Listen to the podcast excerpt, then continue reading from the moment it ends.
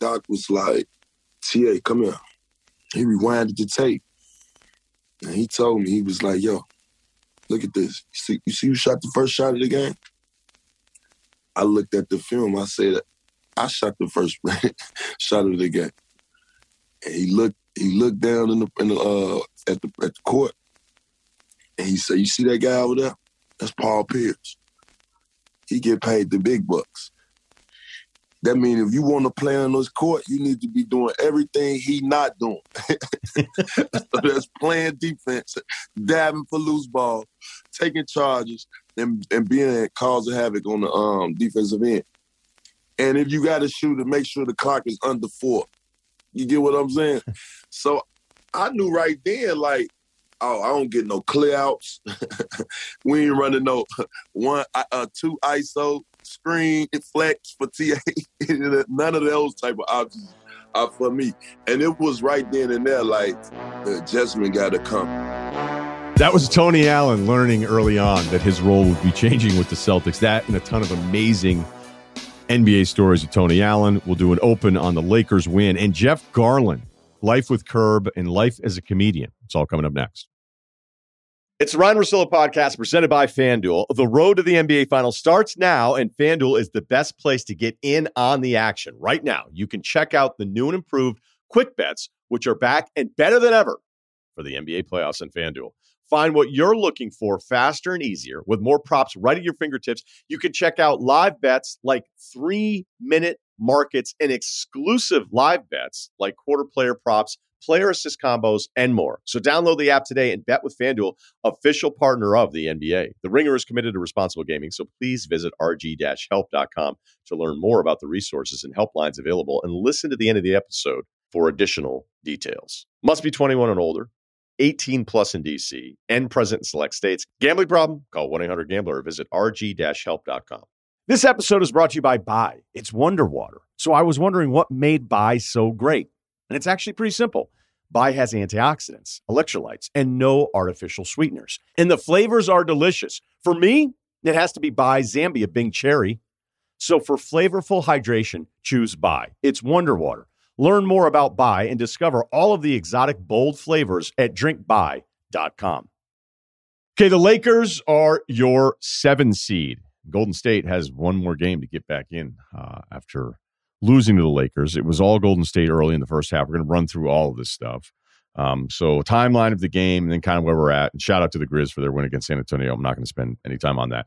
Um, and I'm just thrilled I don't have to watch San Antonio anymore. I actually I will spend a few seconds on it. It's shocking that when you think of San Antonio basketball, and granted, I'm not saying this year, but when you think of who they are and what made them great, and for all of all of the movement and all of the people that could depend on each other, it was basically Rudy Gay and DeMar DeRozan isos on the most important possessions of a San Antonio Spurs season for about two and a half minutes. And I was like, this is all they're doing right now. And there was a DeJounte Murray turnover in there. But however, congrats to them for fighting back. Uh, but they're out. And we don't have to watch the Spurs anymore. All right. Warriors, Lakers. This is about LeBron and how he looked at the start. And it didn't look great. But now that we have the full game, we realize, okay, was he hurt? Because we had some boots on the ground there reporting LeBron didn't look the same. I looked at one play. Bazemore hit that early, early three. Like I'm, I think it might have made it 7 2. It was that early in a possession. And LeBron had Bazemore, and LeBron didn't even, not only did he not contest, he didn't even, like, he didn't even bother. He just went to the glass to see if it was coming off. And I was like, okay, I think he's taking his time in this game. Uh, and despite Curry's struggles, he was two for six in the first quarter. LeBron didn't look good either. When Steph could get by the double team, because you want to talk about a defensive strategy, the entire Lakers defensive strategy with added intensity in the second half was to try to find a way to slow Steph down by bringing that double out, meeting him as far as they could. And, you know, against that double, Steph is going to figure it out at some point. But when it's a double with size like Anthony Davis later on, I mean, that's just kind of it's just a lot to deal with, even if you know that it's coming. Uh, if Steph could turn the corner, though, that would open up things for other players. So it's 55 42 at the half. We don't know what to make of LeBron. Dennis Schroeder's a disaster. Anthony Davis is a mess.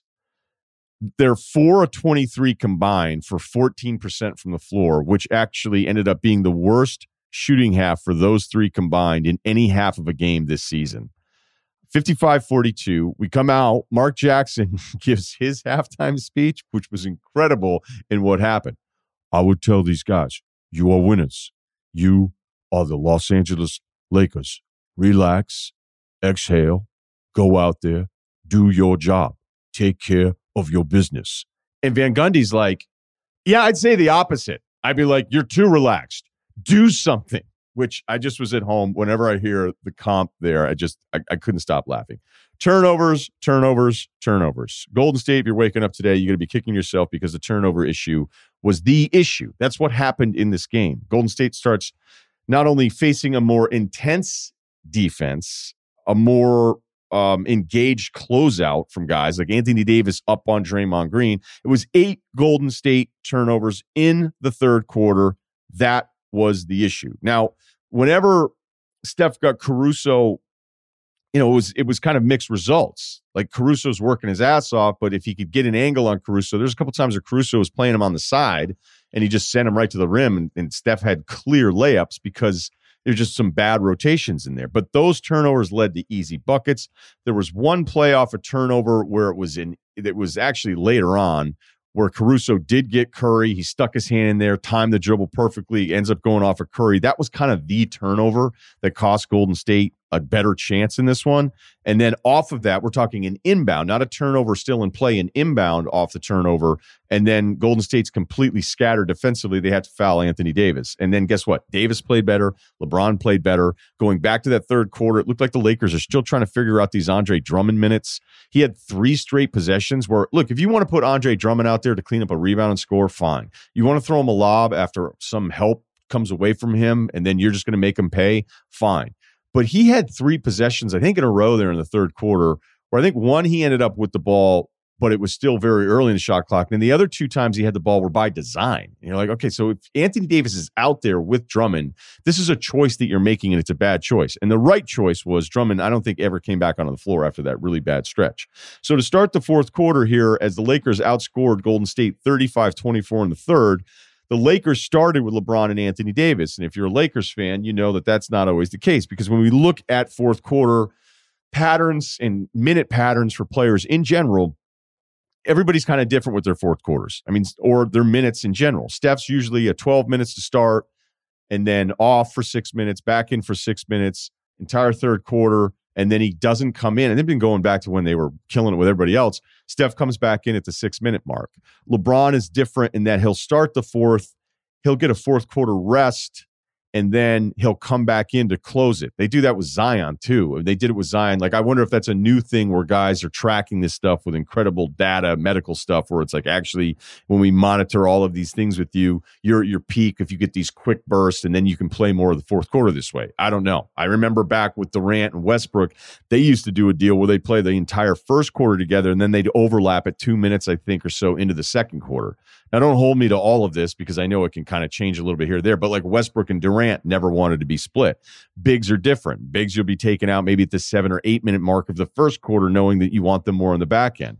Um, LeBron will play an entire first quarter and then carry over into the second quarter, hoping to make up the rest somewhere else. So, you know, the bigs are going to play less minutes, the wings are going to play a little bit more, all the minute obsession that we've seen, but there's usually a very clear pattern with the best players on these teams. And so for this game in particular, because there was so much on the line, the Lakers come back in with LeBron AD. AD immediately gets it done. You hear the announcer saying, all right, they're going to get Draymond in here to match all of the Anthony Davis minutes. Davis played 42 minutes. Green played 41 minutes. And you could argue, I think even in that one minute, that was that time at that fourth quarter where there's a few possessions where Green wasn't in. Uh, I think there are times where coaches are like, I just want to steal a minute or two. And then you realize immediately, I'm not even going to be able to do that. And if I have the guy at the scores table, we don't have a whistle, I could lose a few more minutes in this game. The infamous Zion Williamson standing at the scores table, New Orleans Pelicans game, like forever during a stretch, I think, of overtime because they started an overtime without him. Anyway, now I'm just getting too far off the rails. So that's the whole fourth quarter stuff. And then Steph, who I said comes in primarily around six minute mark of fourth quarters for most of his career, he comes in at 1023 because they know they got to figure this thing out. Um, Steph had one field goal attempt in the last 308. This was the blueprint of a team designing everything defensively to stop one person and they won. And Steph actually still had 37 points, seven boards, three assists, six and nine from the three point line. So the entire system was to stop him, and he had 37. The problem is, is Wiggins had early moments, couldn't hit from outside. Draymond had zero points, zero for five, or excuse me, he had two points, over five from the floor. He did hit a couple free throws. And then LeBron hits just an absurd, absurd three that's kind of going to be on the reel of all time moments. And yeah, we can laugh. And it's the Lakers and the standard. This is below them in the play-in game. It's just a ridiculous shot. It's a ridiculous shot. Steph looks at him like, you'd be kidding me. And LeBron deserves all the credit in the world for that one because LeBron, bad shooting numbers. What the hell's going on? I think if there were something wrong with him moments, I think his pace was just off. I think he was way too comfortable. And then I felt like he and both Davis did turn it on a little bit later. Um, Schroeder was was killing them. This game again is all about turnovers. Um, I thought the rebounding thing would be an issue. The Lakers out rebounded them by 59 through the regular season. And the last time the Warriors beat them, I think, was back in January anyway. And they lost the next two, but I'd have to look at like who played again and all that stuff. 20 turnovers to 11 turnovers. That's it. Golden State had 20. Lakers had 11. Those extra turnovers mean extra possessions. And you look at the box score and look at that, even though Golden State shot it really well from three 44%, 15 to 34. The Lakers had nine, 91 shots for the game compared to 83 shots for Golden State. And that was it. All right. The last little thing I'll add about this is it's never going to change because it's almost over LeBron's career. But when he goes up and is trying to sell the flagrant, and the flagrants are judged basically on the landing. Like we don't review stuff if a guy lands all right. Draymond got his hands up into LeBron's face and, you know, he hit his eye. And it wasn't malicious. And it actually wasn't called a flagrant one, which I'm always shocked now when it isn't a flagrant one. And then I was joking when I tweeted out the eye game. It got 3,000 likes. It should have gotten zero. I, w- I was, you know, I don't. I guess I, I look at it this way: as great as LeBron is, it's just really fucking annoying, man. It just is. And if you're the greatest player easily of your generation, and arguably, you know, in the conversation of the greatest players of all time, I think it's just kind of weird. But I think it's a weird thing where it's not even about selling. I don't even think he knows that he can that he's doing it. I don't. I don't know. I don't know that anybody would ever say like because if I were ever like, oh man, that was kind of lame. Like I exaggerated that a little bit. He doesn't have that in him whether it's the hand brace in the NBA finals and we were like, what, your hand's broken? What's going on? And then he's like, oh, I had to shoot at the rim in the middle. Like, I'm sure your eye was watery a little bit. It sucks to get poked in the eye. But he has this weird, he's had it forever. The exaggeration, the, it's not just selling calls. The, I remember the first time I was on ESPN when I brought it up with Van Pelt like 10 years ago. I'm like, why does he do the jersey to check for blood move all the time? Like he'd dap his jersey in his eyebrow and like look to see if there's blood there. There's never blood there. Maybe once. Um, I've seen him turn his ankle live, leave, go to the locker room, come back, and then dunk off the same ankle 30 seconds later. It's just a weird element of him that doesn't mean anything for his legacy. I just think it's weird that if you're the badass and you're the best player in the league, you think you just want to stop doing that at some point, but he's never going to stop. So, me pretending it's going to happen is even a bigger farce than him exaggerating calls. So, Rudy, I, I don't even want to ask because I feel guilty as even doing a two minutes on that because I already know where this is going to go. You and I know each other really well. The guy hits an absurd 30 foot, longest shot he's made all year long. They win it. They got Phoenix. They're a great match. Like, that's exactly who the Lakers should want in the first round. Although, I got to admit, like, imagine if you were Utah going, Are you serious? We're going to get the Lakers in the 1 8 after all of this. Or if you're the Clippers going, eh, this plan worked. Is great. Now we're going to get him in the second round if we get out of the first. But I, I don't know. I don't want to be negative. I know I'm I'm deemed negative at times. I think I'm more of like, hey, I'm pointing out stuff that I just don't think enough people are pointing out. With the LeBron thing now, everybody's on this now. So I don't know. I don't even want to tee you up here because then I'm afraid we're going to turn it into negativity after this guy just made this absurd shot, which I think we've given him most of his praise. I just don't want to overdo it here. No, but I think that's the annoying part is that that was an incredibly dramatic moment. It was unbelievable. The, uh, the that shot is you're right. It's it's going to go down in the highlight reel of LeBron's career. There doesn't need to be any added drama, but it always seems like LeBron is always trying to add more drama to a situation that doesn't need any more drama. Like the stakes were already high, and then he says, you know, oh, you know, I I saw three rims and I shot at the middle. It just you don't need to add that. It was already unbelievable, you know, and I, it comes off as kind of it just comes off as kind of corny, and I, and I hate that it takes away from the shot. Like I'm annoyed that it takes away from the shot because it shouldn't. It was unreal, And here we are talking about, you know, whether or not he was seeing three rims and whether or not that it was actually like a legitimate injury or need to wear an eye patch, which he mentioned in the post game. I the whole thing I just think is so. I just hate that it takes away from the shot itself. It's weird. It's a weird part of the personality. I don't know how else to. I just don't think anybody can ever say anything to him. I don't think like that. That's do you thing. think Maverick Carter would ever say like, "Hey, dude, like you probably weren't blind," or do they go, "Awesome, man! Can't believe you did it. Can't believe you could barely see." I don't know. It's weird. Well, well, you always talk about this. Like his a lot of the stuff that he does is calculated, right? So I assume his that the team is probably saying, you know, like the MVP thing, where him him calling Steph the MVP. Everyone said, "Oh, that's because he's trying to recruit Steph to join the Lakers in a couple of years." Like, there's always like that's exactly know, why he does it. Yeah, there's there's thing in the back of all Klutch's minds that they have to constantly be playing something up or playing up the dramatics or you know trying to sell something, and that's that's kind of what I thought was happening last night, and it's a bummer because I'd rather be talking about the shot and how amazing it was than talking about whether or not he was seeing three right. rims. So we'll stop there because we did talk about the shot enough because it's it's you know, you sit there and be like, oh, what an amazing, amazing win. They were favored. They should have beaten Golden State. Okay. They're better than Golden State. You know, when you watch Golden State play defensively, their numbers are really, really good. But like, I remember, you know, even last night when I'm thinking about Utah, whatever, and a couple buddies texted me and be like, wouldn't you want the Lakers right now if you're Utah instead of Golden State? I'm like, actually, no, no. I'm not going to let 24 bad fucking minutes of shooting decide now that I'm from the Jazz, But like, you know, give me the Lakers. The team with Anthony Davis and LeBron. Yeah, I'll play them. I'd rather them. I mean, look, I, I love Steph as much as anybody right now, but there's no comparison. There's no comparison between talent wise who you would or wouldn't want to play over seven games. Let's talk to Tony Allen. This episode is supported by State Farm. So, look, a little rock hit your dude's windshield on the highway. And at first, you're like, what is that? I'm like, oh, it's just a little mark. Nope. Now by the end of the ride, it's a big crack. And it had been a while. So I check out the State Farm app. I go, hey, this is what happened. And the funny thing is, is I was like, do I want to go app first or do I call old school guy? Probably should call. It's like, let's check out the app. Not only did it take a minute to get done, they set up the glass replacement. They told me the estimate ahead of time, said, you want to go ahead with it? And I was like, now I mm-hmm. understand. It's all in front of me, all done. I don't even have to talk to anybody. That's how efficient the insurance game has become.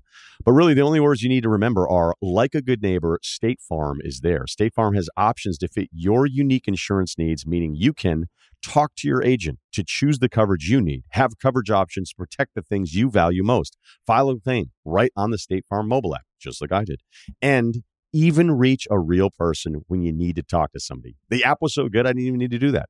Like a good neighbor, State Farm is there. Learn more at statefarm.com.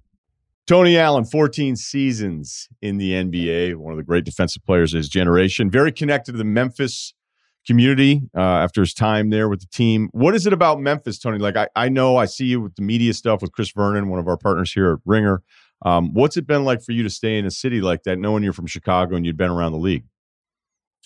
Uh, I guess it's the Southern hospitality. You know, they they welcome with me, me with. You know, uh, just my time being there. I fell in love with the city uh, worked so hard for the organization, loved the organization, never had no bad blood with the organization. Um, and uh, I just thought, you know, when I came down here with my blue collar swagger, you know, my and grind mode, I think I think the city embraced me with that. I think it's like with Memphis, ain't no shortcut in Memphis. It's either go 110% or go home. And I think it meshed well with my style of play and uh, just things of that nature. It really was perfect. I mean, you know, the whole grit and grind thing, and people could talk about, it, but like, it, it was real. It was real for you guys, and there was just something about it where you know there might have been more talented teams, uh, clearly, but like those teams you guys had, like they were a tough out. They were always tough. I remember. I think we had Chauncey Billups in studio when you guys are up 2 1 on Golden State. And he was like, man, he's like, I think Memphis got him. And then look, I mean, Golden State's Golden State, and they pull out that series. But but there was a real identity and a real culture. I think other teams pretend they have it, hope to have it, but you guys had it. How did you have it? Oh man, specifically that year too. Just to just to put a few more wings on that on that sauce you just said. I got hurt that that year. I pulled my hamstring, mm-hmm. and I think the, the, the series probably would have little would a little different had I not been hurt. But you got to give credit to those guys. And uh, I just thought we was fearless. We all uh, had a, a, mutual respect for one another. Uh, we all, we, we, me, Zach, uh, Mike, Mark, we all held each other accountable. Uh, and one thing for sure too was certain, we all wanted to win. You know, we was a we was a whole bunch of guys like that that kind of like got counted out. You know what I mean? And uh, we just made it our business to you know uh, make the Grindhouse our our place of a business where you don't come play it and uh, or you don't come with your A game. Man. You know, you got to come with it. You know, and uh, I think we we we made sure guys got their rest. We made sure we, we was tuned in when, when there was games that you know we needed to win. And I think that's why our veteran leadership kicked in. That you know we took care of business on teams that you know we were supposed to beat. All the teams that you know they had us losing to, or you know projected to lose to. I think those were the games I think we took personal. and we did that throughout the season. And, uh, and before you know it, it was just a grit and grind, we don't bluff type movement. Did you feel like some teams, even though they thought they were better than you, like I don't know if afraid is the right answer. You know, af- afraid isn't. You know, like you guys are all pro athletes, but yeah, we allergic to that word. that word, afraid. We don't feel nobody, and that's that was the thing. Like some of your greatest superstars are coming there and and and think like, all right, we just just Memphis we'll get this when we really got the big game, the next game. You know, that we, we changed that perspective of your biggest superstar. Now when your biggest superstar come in Memphis, either he hurt or he know he got a long night. You get what I'm saying? And that was just a, a, a, example of what Coach Hollins and Coach Joerger and, you know, uh, the coaches that, you know, had got a chance to coach us throughout the years, you know, they got that from our players. Uh, we we all in. You know what I'm saying? One no one foot out, one foot in. You know, everybody was all in. It was times. It was time we tweaked. We tweaked uh, lineups. You know, certain guys had to sacrifice. Myself, Zach Randolph. You know, and it was, and we didn't pout. We didn't. You know, it was for the better of the team. You know, and uh, I think when you got guys that's buying in, it's easy to coach. You know, you can win a little more.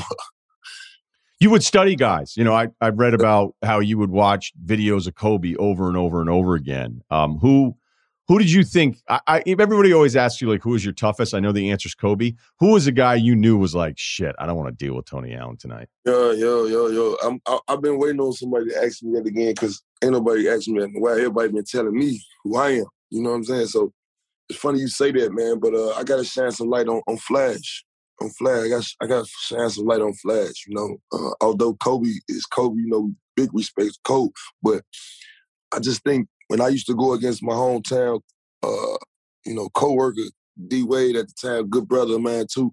Uh, I thought he was always trying to go at my head, and I thought it was my duty to try to stop him. And boy, was he tough. He get to that line, he slashed.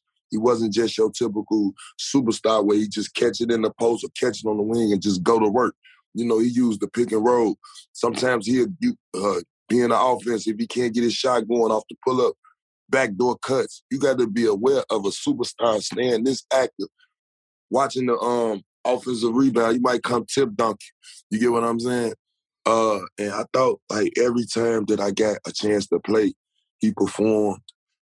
And uh, it was difficult. I don't know the numbers. I ain't no analytical guy. I told you I grit and grind, but I know for a fact if I could look at the numbers for sure, Dwyane Wade, man, he he used he used to give me fits, man, and I thought it was it was real. Uh, it was like a, a real a great feeling when we sent them out. What that was, 2010. I think it was. We went through Wade, LeBron, Vince, and lost the code that year. I'm not. I think that was 2010. Don't give me telling the story. Yeah, Boston, but, the rematch with Lakers, 2010. Yeah. Yo, yeah, I think we had to go to Miami first. Yeah. And man, the first game, Dwyane Wade put up like 44. I don't know. The first game, second game, third, I don't know. But whichever one of them games, I was just like, I remember myself saying in the city, man, why we just can't sweep them and get this guy out the way? And I just remember times like that with Flash. So if I had to give anybody any praise on who gave me fits, it's the hometown kid, Town, Dwyane Wade. Yeah, you you gave us the the humble answer on that one because you added somebody else to the resume that uh, that that was tough. You know, the thing about Wade that I always noticed, and I was talking with a, a coach about this recently on the screen on the offensive player, right? So the offensive player who turns down the screen more often than not. Where like defensive concepts will say, like, we want you to actually use the screen so then we can kind of dictate where you're going. Wade used to turn it down all day, right? Like that was his big thing. Like he always was turning the screen the down. Re- exactly. He would just it was like, I you get set up with that nine times out of ten, you putting pressure on your big man because he going upstairs to dunk. So it was like, man, be ready for the rejection. That was one of the that was one of the biggest. Like every coach who like Doc or like the um, player personnel coaches, the first thing they tell me, TA, he's going to reject the pick and roll, going to reject it. And he always get the wind up like he about to gum, and then he reject it. But you got to be fearful of your big. If your big not right there in the blue, depending side pick and roll, because that's normally when he do it. If they not in that blue, and blue is when the big obviously is in the coverings, just in case you get beat. It's gonna hurt you, man. It's gonna definitely hurt you this young team is fun. Um, they get to win against San Antonio. It wasn't easy after what looked like an easy start, not a surprise. Give me your scouting report. Give me the Tony Allen, no bullshit scouting report on the Memphis Grizzlies. Oh man, well you know obviously we got a electrifying rookie of the year, you know, in Ja Morant. Obviously, um, sky's the limit for his career. Um, I just like the fact that you know uh, they changing. They make they, they call themselves the new generation. You know, um, Grizz next generation. They still GNG. So you know it all go well. But I had to tell you, man, uh, that's a group of guys, man, that play together. That's following under Coach Taylor. You know, um, wisdom and everything, his knowledge on the court. But uh, guys like uh, Jaren Jackson being back is a big, huge is a huge fit for those guys. You know, somebody that could spread the floor off the pick and roll. You know, obviously we had big rollers and uh, athletic rollers and Clarke uh, and Valanciunas. You know that that that's a that's a lane for the Grizzlies when they go one five. But I would have to say, man, all this young experience and and, and this light this light that we getting on the Grizzlies now, the sky's the limit, man. Uh, I like each guy on the team, man. Uh, Dillon Brooks has, has, shown that you know he can play both ends of the court, uh, lock up and get buckets. I like that aspect in, for the Grizzlies. Uh, D. Melton, he shows signs of Tony Allen, you know, playing the passing lanes, getting out there, causing havoc in, in, in the team's offense. Clarke, obviously, you know, he, he, he, he a rim runner. Every team needs a rim runner. And I just think experience is what they're missing right now. These these type games you know, I think it's going to put them in a position where we need to be far. We need to be playing in the big stage. So it's a young team, man. They under a great coach, uh, Coach Taylor, and uh, I think uh, I think that you know sky's the limit for them, man. You know, it's early. I can't. It's, they're young, man. You know, don't like. I'm, I'm from the old school, and a lot of people in my era, you know, they was kind of tough on the young guys. Like it was kind of tough for me being young, and I think with this generation, they just letting them guys just play, and I think they can only grow. Be you know, growth can come from that. Let's go back to that start for you because your first round pick, you come in the league 04, and you know your third year, you actually score like 11 points a game, which is the highest for your career. You get more shots, you get to the free throw line more. And I I know I've heard you talk about your transition of of whether you're at Oklahoma State being like, look, I'm here to get buckets. Like, what's what's the problem? How hard was that transformation for you? Because I think a lot of young NBA guys come in feeling like, okay, now that I'm out of college, now I'm going to start start showing everybody how much I can score. It doesn't always work out that way. No, it was a real rude awakening. Um,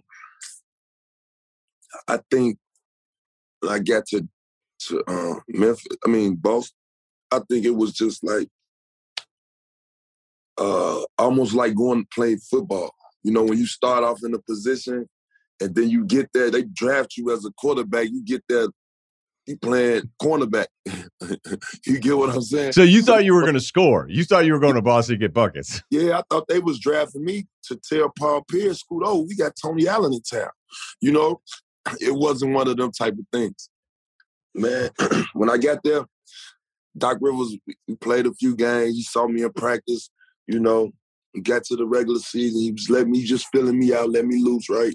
I was doing my thing, trying to do as much as I can in my minutes. It got down to the regular season. I remember this like yesterday. First game of the season, I want to say. We played against Allen Iverson. I, somehow, you know, uh, I don't know, I think we just got beat. I don't know. I think I had started or something. And I know one game, Doc was like, TA, come here. I came to the side. And this was after the game. We lost or whatever. He rewinded the tape. And he told me, he was like, yo, look at this. You see, you see who shot the first shot of the game? I looked at the film. I said, I shot the first shot of the game. And he looked, he looked down in the, in the uh, at the at the court, and he said, "You see that guy over there? That's Paul Pierce. He get paid the big bucks. That means if you want to play on this court, you need to be doing everything he not doing. That's playing defense, dabbing for loose ball, taking charges, and, and being a cause of havoc on the um, defensive end. And if you got to shoot it, make sure the clock is under four. You get what I'm saying? so I knew right then, like, oh, I don't get no clear outs. we ain't running no one, uh, two ISO screen flex for TA. None of those type of options are for me. And it was right then and there, like, I the adjustment got to come. Like I need to pay attention more in these defensive drills. I need to listen more in film it was like instantly like, how do I stay on then? What I need to do? All right, I need to be the best in shape. I'm gonna be first in the weight room today. I'm I'm I'm gonna try to win. I'm gonna try to sprint so fast on these conditioning tests that they gonna be like, uh, yo, did he just do that? Like, you know what I'm saying? Things of that nature. And I was just working, man. My rookie year, and uh, uh unfortunately, I was unfortunate, you know, caused uh, injuries to my knee, unfortunately. But uh, I think that also adjusted me to play, like focus in more on defense because it was like time to survive in the league. Then, like my third year, boom, I'm right after my I, I, get a surgery. I look up in the paper. We didn't trade Al Jefferson. We didn't trade Delonte West. We didn't just trade everybody. Wally Szczerbiak, and everybody gone.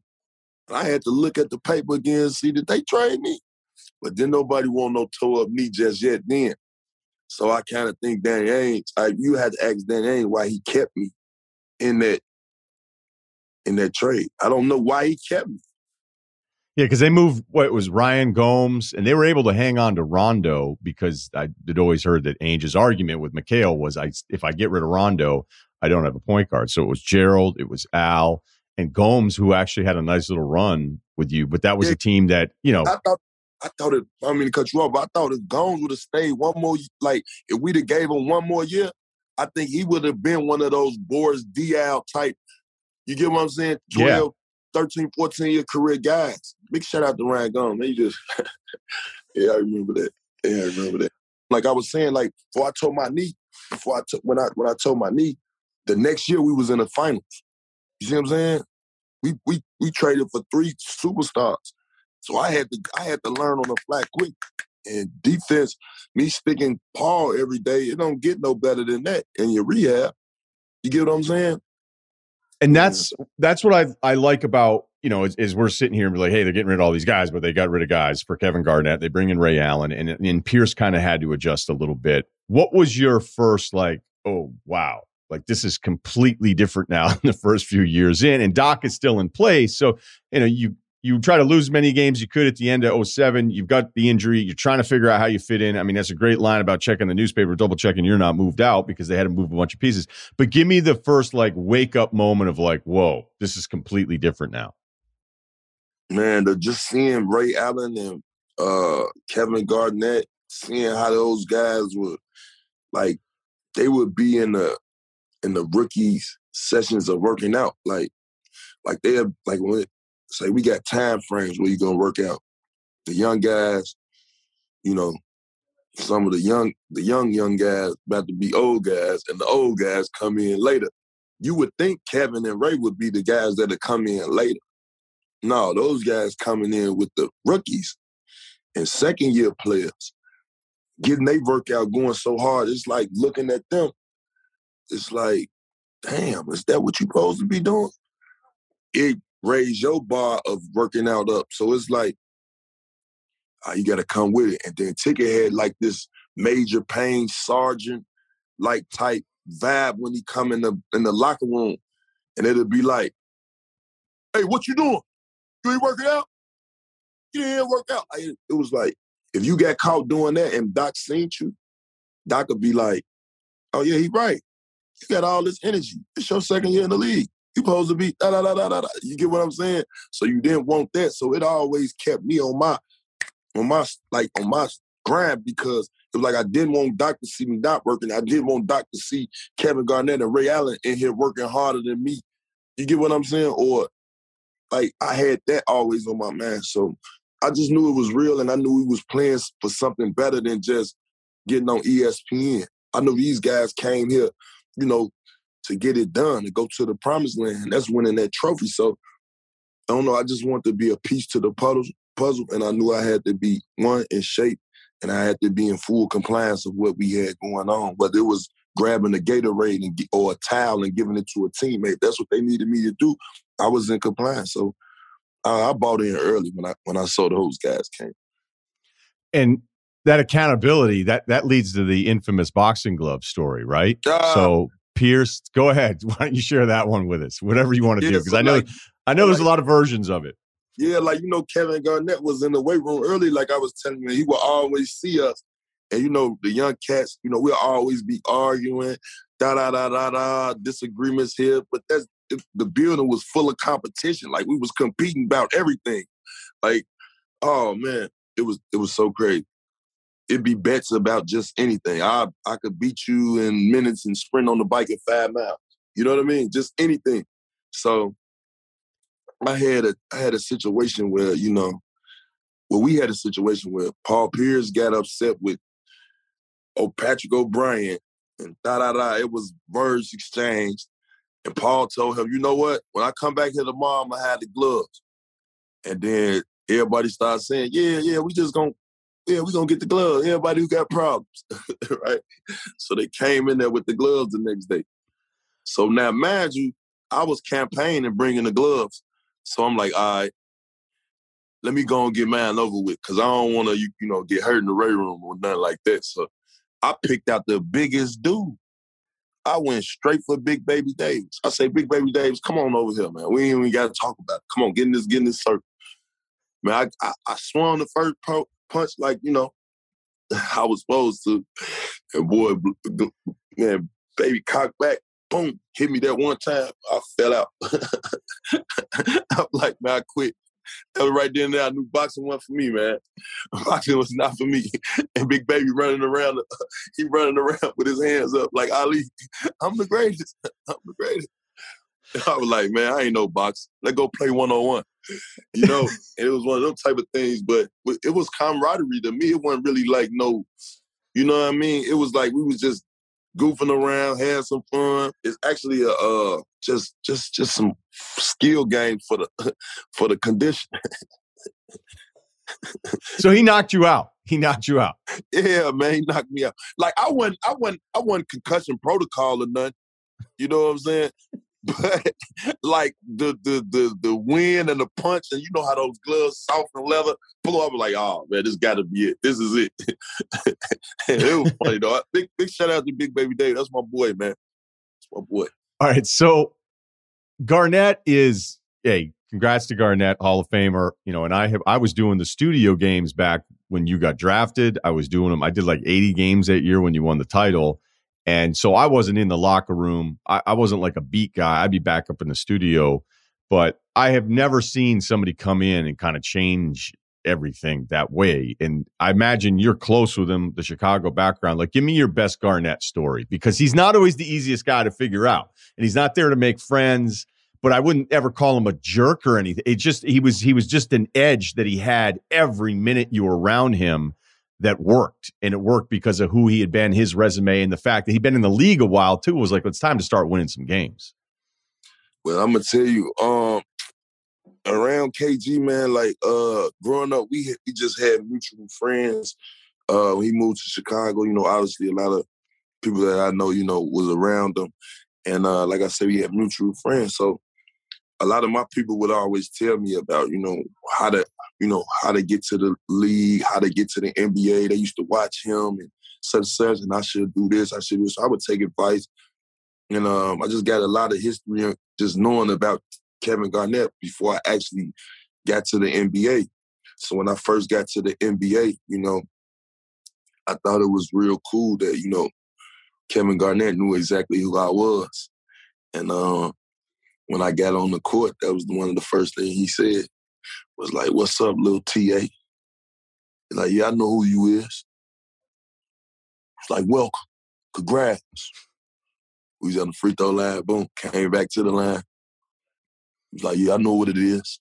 He was like, love. We finna bust your ass though.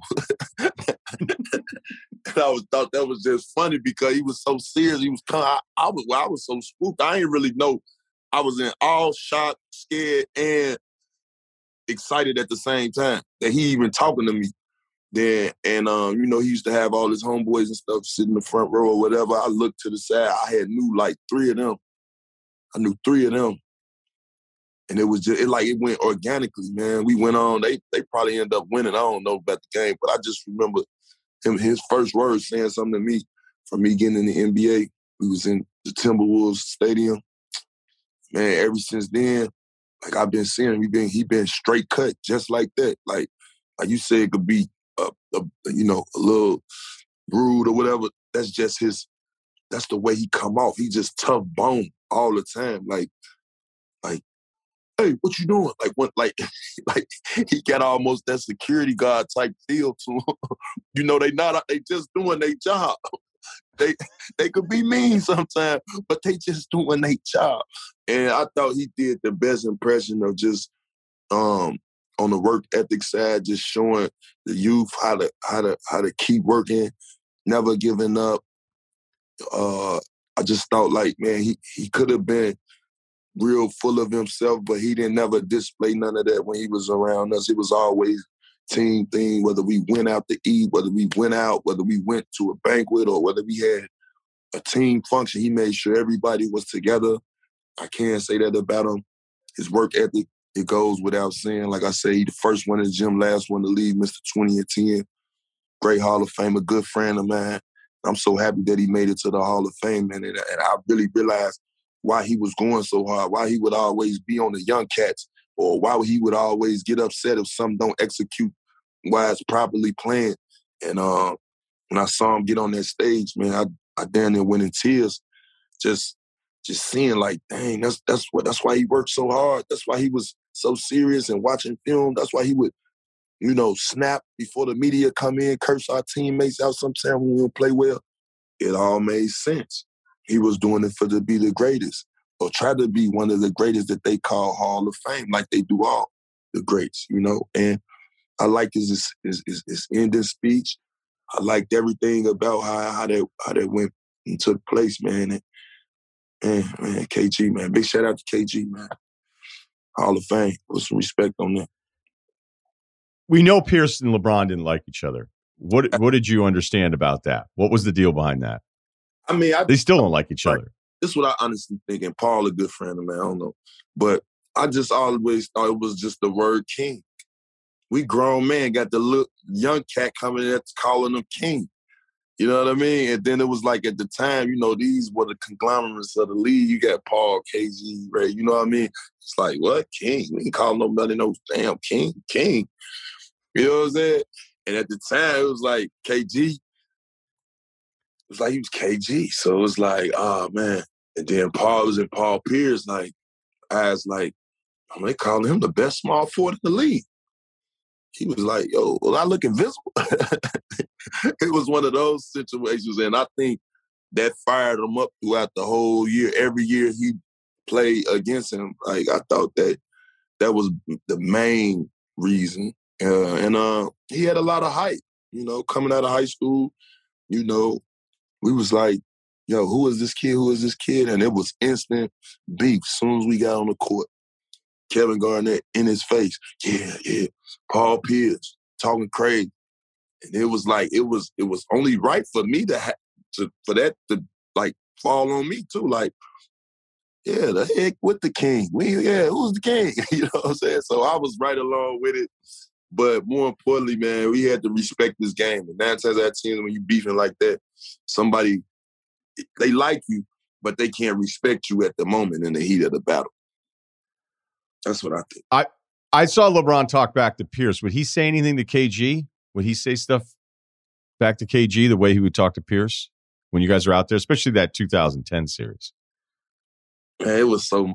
or 2008, really is 2008 is, series. Yeah, 2008. 2008. It was a lot of trash talk, but LeBron was a kid then, man. LeBron went number 2019, or however old he was.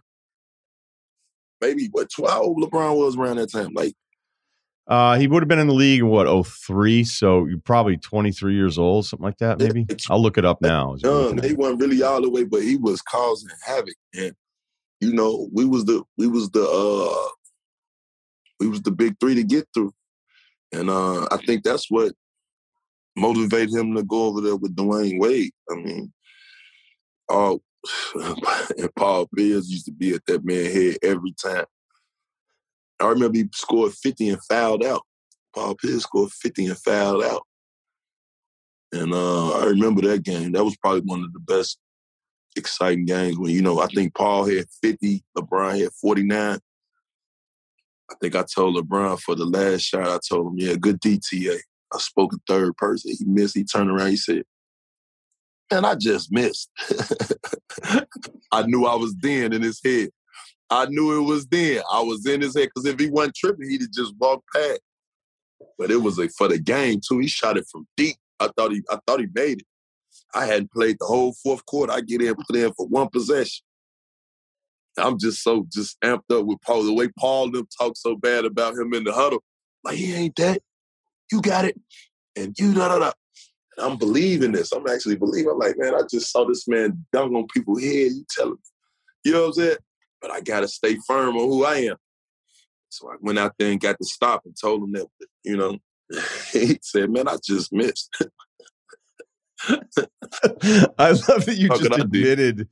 Yeah, you were like, not only did I say this, and then you're like, I just now to update the story admitted that I did it in third person. All right, let me let me not take up your entire day. Let me leave you with this because I oh, asked Wait, you oh. before, but but you complimented Dwyane Wade, so I'm going to follow up again on it instead you added Dwyane to the guy you had trouble with. Give me a guy who was was at a certain level, but you could tell when you tipped it off, he didn't he didn't love the fact that he was in Memphis and having to deal with you guarding him. Hey, hold on. It was a lot of people like that. I now see a lot of people. I'm talking about a lot of people. And in this type of in this type of situation, you would have to you have to probably name names. Cause it was a lot of them you hear me? Like it was a lot of guys that came in the building, never got their average every time they played. You see what I'm saying? It was certain guys, I ain't gonna lie, it was certain guys used to be like, all right, I ain't gonna try to kill or get my numbers until TA sit down. It was your favorite superstar used to act like that. You see Mine? Yeah. your favorite superstar. Are you talking about Steph? No, nah, no. Well, I mean, Steph already came out and told the world, hey, TA was one of the toughest. You know, so that I big salute right. to Steph, but it wasn't him though. It wasn't him. But I'm just saying that the same man, it's a lot of them, man. I ain't gonna lie, man. What what it was, Paul Pierce, man, he pretty much told me, man, if you could stick me, you could just stick about just about anybody in the league. All these attributes I got in my game, the step back, the head fake, the spin, the fade, my body big, you know what I mean? Pierce on the angle thing had everybody. He just yeah. had the angles, but he didn't have to go fast. I mean, because no. he was actually more athletic than people gave him credit for. Exactly. He just didn't have to do it. Exactly. So it would it would be it would be easy for me to like try to study somebody who was just like one dimensional. Like if you could just catch and shoot, that's I'm a, I'm a, I'm a, I'm gonna lock you up. Cause all I gotta do is be physical through these screens, going through these down screens, coming over these pick and roll, and just stay in front of you. You get what I'm saying? That's how I feel about a guy that couldn't dribble. Now, if you could dribble and you, your jump shot wasn't that great, I'll give you a cushion. You had to beat me over the head. You know what I'm saying? I lay contest. You know what I'm saying? And then you got those superstars who could just get to the line all the time. You know what I'm saying? If I knew if I stayed out of foul trouble, don't foul this guy. Nine times out of ten, he gonna be shooting two for left. You know what I'm saying? And I and I conditioned my body. I did all that. But if you want to just throw some a name in there to, to just keep this sauced up, uh, let's see. We'll say a guy like uh, we'll say uh. But no, he was. Uh, it's a lot. You got me thinking, man. I ain't thought about none of my players in, in my era in a while, man. I've been looking at the new generation, man. But uh, I don't know. I I, I don't know. I, I, can't even give you one. I'm I'm I'm I'm, I'm stuck right now. I I think you're being nice and you don't want to to give yeah, out any names. You know, I just, no, that's cool. That's cool. I'm asking. I just got out of controversy, man, with my boy Draymond. That's my dog. I, I didn't want to go there. you guys are cool. I yeah, thought you, cool, Draymond. Cool. I mean, it's respect. It's a respect thing. You know, we ain't buddy buddies or nothing, but you know, yeah, he, he the type of guy, man, you could have a glass of wine and cigar with, man, and talk about some old times, man. He one of them type of guy. I just didn't want that to go back to that. But uh like I said, I can't give you nobody right now, man. I can't give you nobody, man. That's hey man. I'm I'm this was great. You you you gave me plenty. Um I know because I don't want to take any anyone's name, especially a young kid like Davion Mitchell at Baylor, but his nickname Off Night, man, you were you were the original Off Night, especially in Memphis. So uh, I appreciate the time and a lot of respect for you. All hard, man. You know, it's all hard, man. First team, anytime when we do this is love, man. I enjoy myself as well, man. All right, you can follow Tony Allen. That's uh, AA triple O triple zero uh, G nine. So yep. that's Tony Allen on Twitter. This episode is brought to you by Arby's. You know what I hate? Hate is after lunch, there's all this time before dinner. I hate it. So I'm always like, do I do this? It's like you should. Gain season, throw in a little something extra, an appetizer that just starts hours before dinner. It just gets so frustrating when there aren't great options. That's where Arby's new two for $5 chicken wraps come in. Available in your choice of ranch, barbecue, and honey mustard. They're perfect for that afternoon snack attack or as an add on to your meal. Food Buddies. Arby's two for $5 chicken wraps are here for a limited time at participating locations. Visit an Arby's near you or order ahead on the Arby's app. Jeff Garlin joins us, and this is my first time I've actually had a chance to talk with you. I, I guess, did you ever do any of the ESPN stuff to promote anything? Because I know every now and then guys would kind of look forward to it. I know you're a huge sports fan, but they bring you by. Next thing you know, you're booked for like 20 shows and everybody hates it. Yeah, uh, I did once. Did all the stuff. I would do it again. I enjoyed it. It's a little much, but it's a lot, right? Mm-hmm.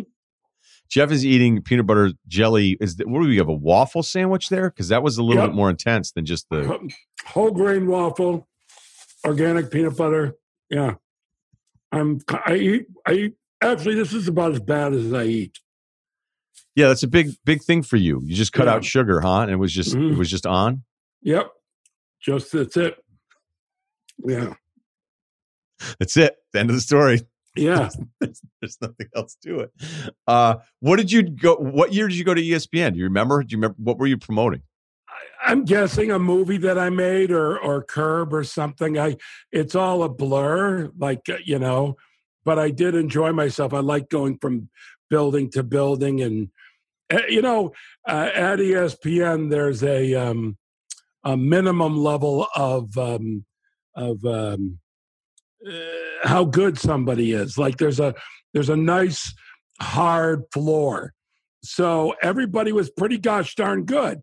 There is uh, a glass ceiling, and most people don't break the glass ceiling.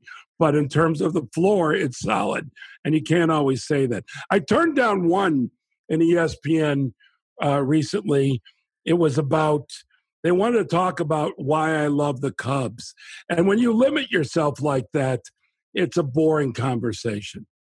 I mean, yeah, we really we really are obsessed though, like on the sports side, like trying to get celebrities. Like celebrities have never been more valuable. Where everything that's content, it's like, okay, do you want these guys talking about this topic? And it's like, hey, if this guy owns a Cubs hat, let's book Right. him.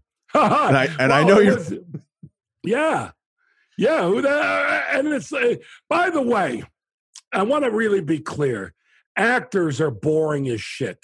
You have to know about actors. It takes no intelligence to be a good actor, to be a good comedian, uh, to be a good writer, uh, to do what you do. You need a, a, a modicum of intelligence and um, and uh, uh, um, mm, talent. Whereas an actor can be just be good at being an actor, but they think they can go out like on a talk show and just be interesting. No, Boresville, man. I hate when I'm on when I'm following an actor on like a late night talk show. You don't like to follow. I would think you would No. want them to open for you because then you could just My man, I want to follow Dave Chappelle. I want to follow greatness because I want to be measured against it. I want to rise up, you know, and do my best. Um, if you if you don't have confidence, of course you want to follow someone who sucks. But I don't have an ego. Like right now, you could tell me, "Look, my producers wanted you," I, and I go, "Really?" You know, uh, but I didn't. I'd be okay with it. I don't really. I mean, I like to recognize ego and say no, thank you to ego, but I'm supremely confident. And I'm honored to be on your show. So if you're confident and you're grateful, what what can't you do? What can't you enjoy? Okay, so you just said that about that was a that was a flamethrower to actors. Um, why are you so unimpressed with actors? because Uh, I've been one for years, and it takes you memorize your lines, and either you're genuine and real, and someone believes you, or they don't. And also, I can tell you flat out. If you're an actor and you audition for Curb or anything comedic, do not try and be funny. Let the lines speak for themselves, the situation, and either you're funny or you're not. There's uh, there's many levels of it. There's people who can really put a spin on things that make it funnier. Those people are few and far between. When they're single digits, man, and so um, I watch people who I refer to as enemies of comedy. Enemies of comedy are are actors who think they're great at comedy and they're not, but they'll shove their quotes comedic skills down your throat. When you guys have a new episode of Curb, how does the script process of that work? Like how does how does that work? Is it the same as everything else? Because it feels like when we get it on our end, there's there had to have been room for improvisation and, and different well, versions it is it. impro- it is Right. improvised, but I got to tell you what Larry David writes right from the get go is generally perfect, like literally perfect, sublime. How's that? Yeah, because that's not usually how writing works. Is No, it's not. everybody I'm makes you do it over and over and I over work with again. other people besides Larry David, and there's a lot more work. I mean, Larry David works hard, but once Larry David writes something, it's a gift to me. Always, it's just a gift. Like, wow, thank you. I don't even have to try and make that funny. So if he's writing though, he's he's writing. Is he writing it word for word, or is he writing the concept? Is he writing the scene out, and then that's where you kind of know where the end beat is? But then it's up to you to kind of take He it writes- there. It's the entire scene. It's a uh, paragraph or two about what has to happen in the scene. But what you say and how you say it um, is your choice, and you adjust every take. So the panties scene is your favorite. I've I've seen the interviews Panties. where he's wearing. Oh, when Larry's wearing Larry uh, women's panties. Yeah. Well, I don't know that that's my favorite scene.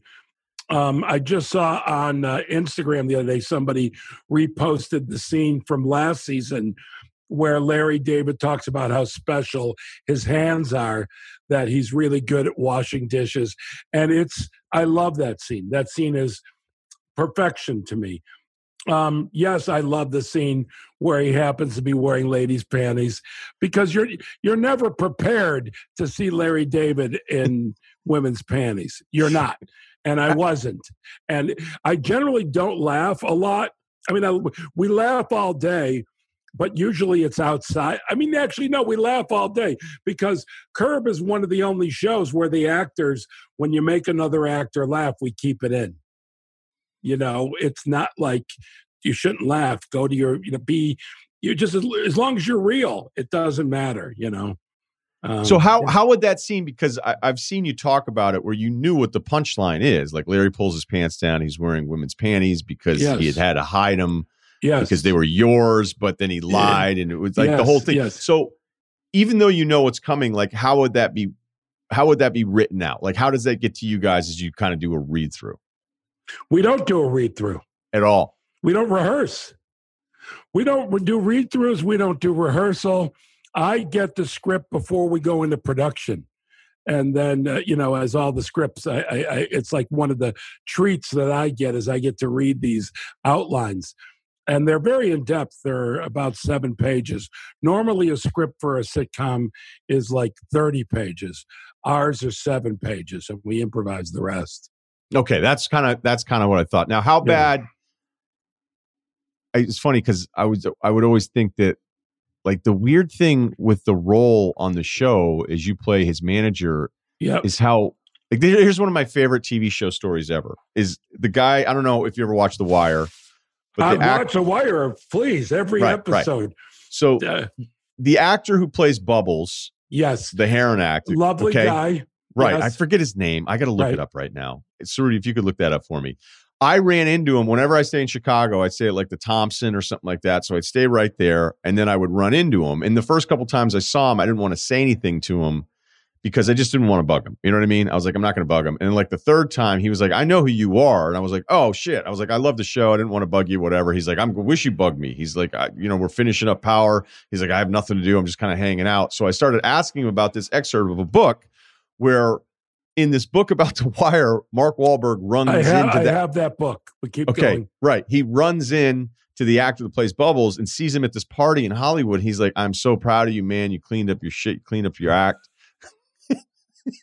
He's like, "Is that what? true?" Yes. And so I asked him about it.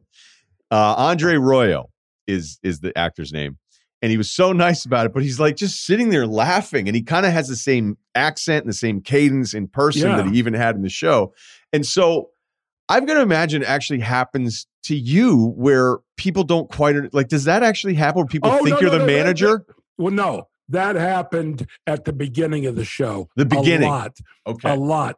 Like I get stopped on airplanes. What's it like managing all that money? But also, my what an awful a, question, by the but, way. What a terrible. But, but, well, my but also uh, my character doesn't manage his money.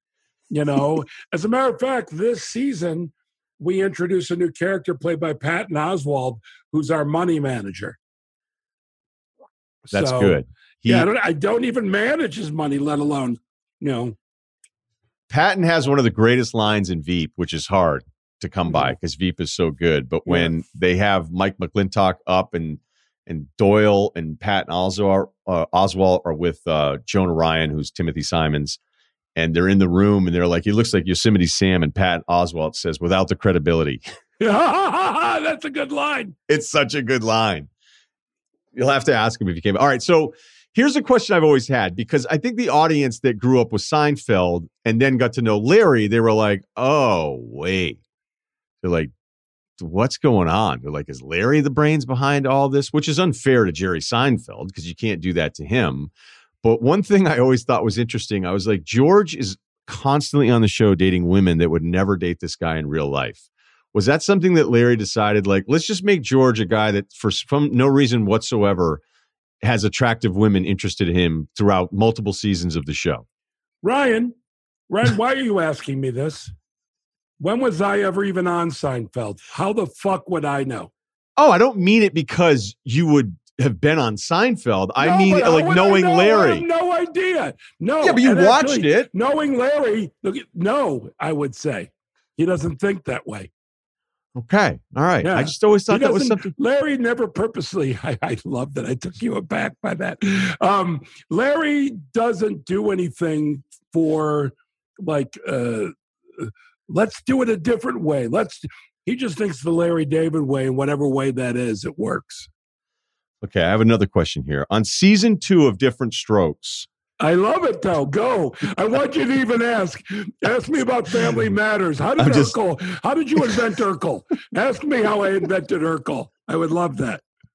Wait, you weren't Newman? What? No, I'm yeah. just kidding. Um, you're you're special. Yes. I read about that. And you did two. Had you watch it? I want you to watch it, please. No, I know. I, I need to watch no, it. I, no, no, but you don't need to. You could. Yeah, I should have. You, no, you could have. Don't ever say should, Ryen. Be nice to yourself. By the way, do you think there was a delay in me agreeing to do this show? No. I dig you, man. You're you're excellent. You are excellent. So I am. Uh, yes, you're excellent. Leave it at that. Okay, but I in the interview that you did, I thought it was really cool in the way you did it. And now this is why after I done, it, I was like, I got to make sure I check that out. Is that you kind of did like two different shows in your home? So like it felt like you in the lead up to it, you're like, I'm gonna I'm gonna take chances in the the second one because I nailed the first one, which then it turned out everybody liked the second version of what you yes, did in the yes. taping better than the first one, which is no, no, no. I liked it better.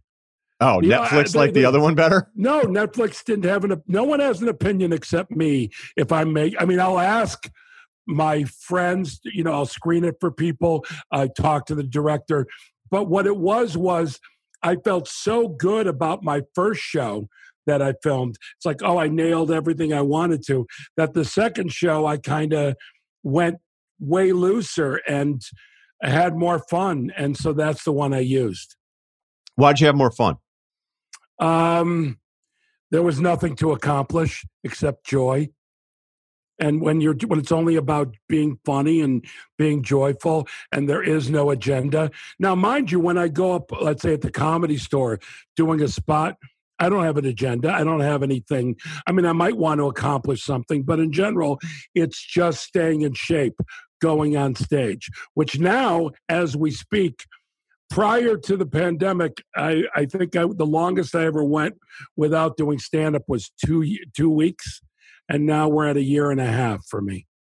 What's staying in shape? I like I like that phrase. I like how well, you said that. Well, it's like um, you know, uh, football players got to do the drills, got to do the weights, got to do all the stuff, got to read the playbook. Well, when I go on stage at a comedy club, that's what I'm doing, the exact same thing. So when I film a special, I'm in the best shape mentally and physically to make it work.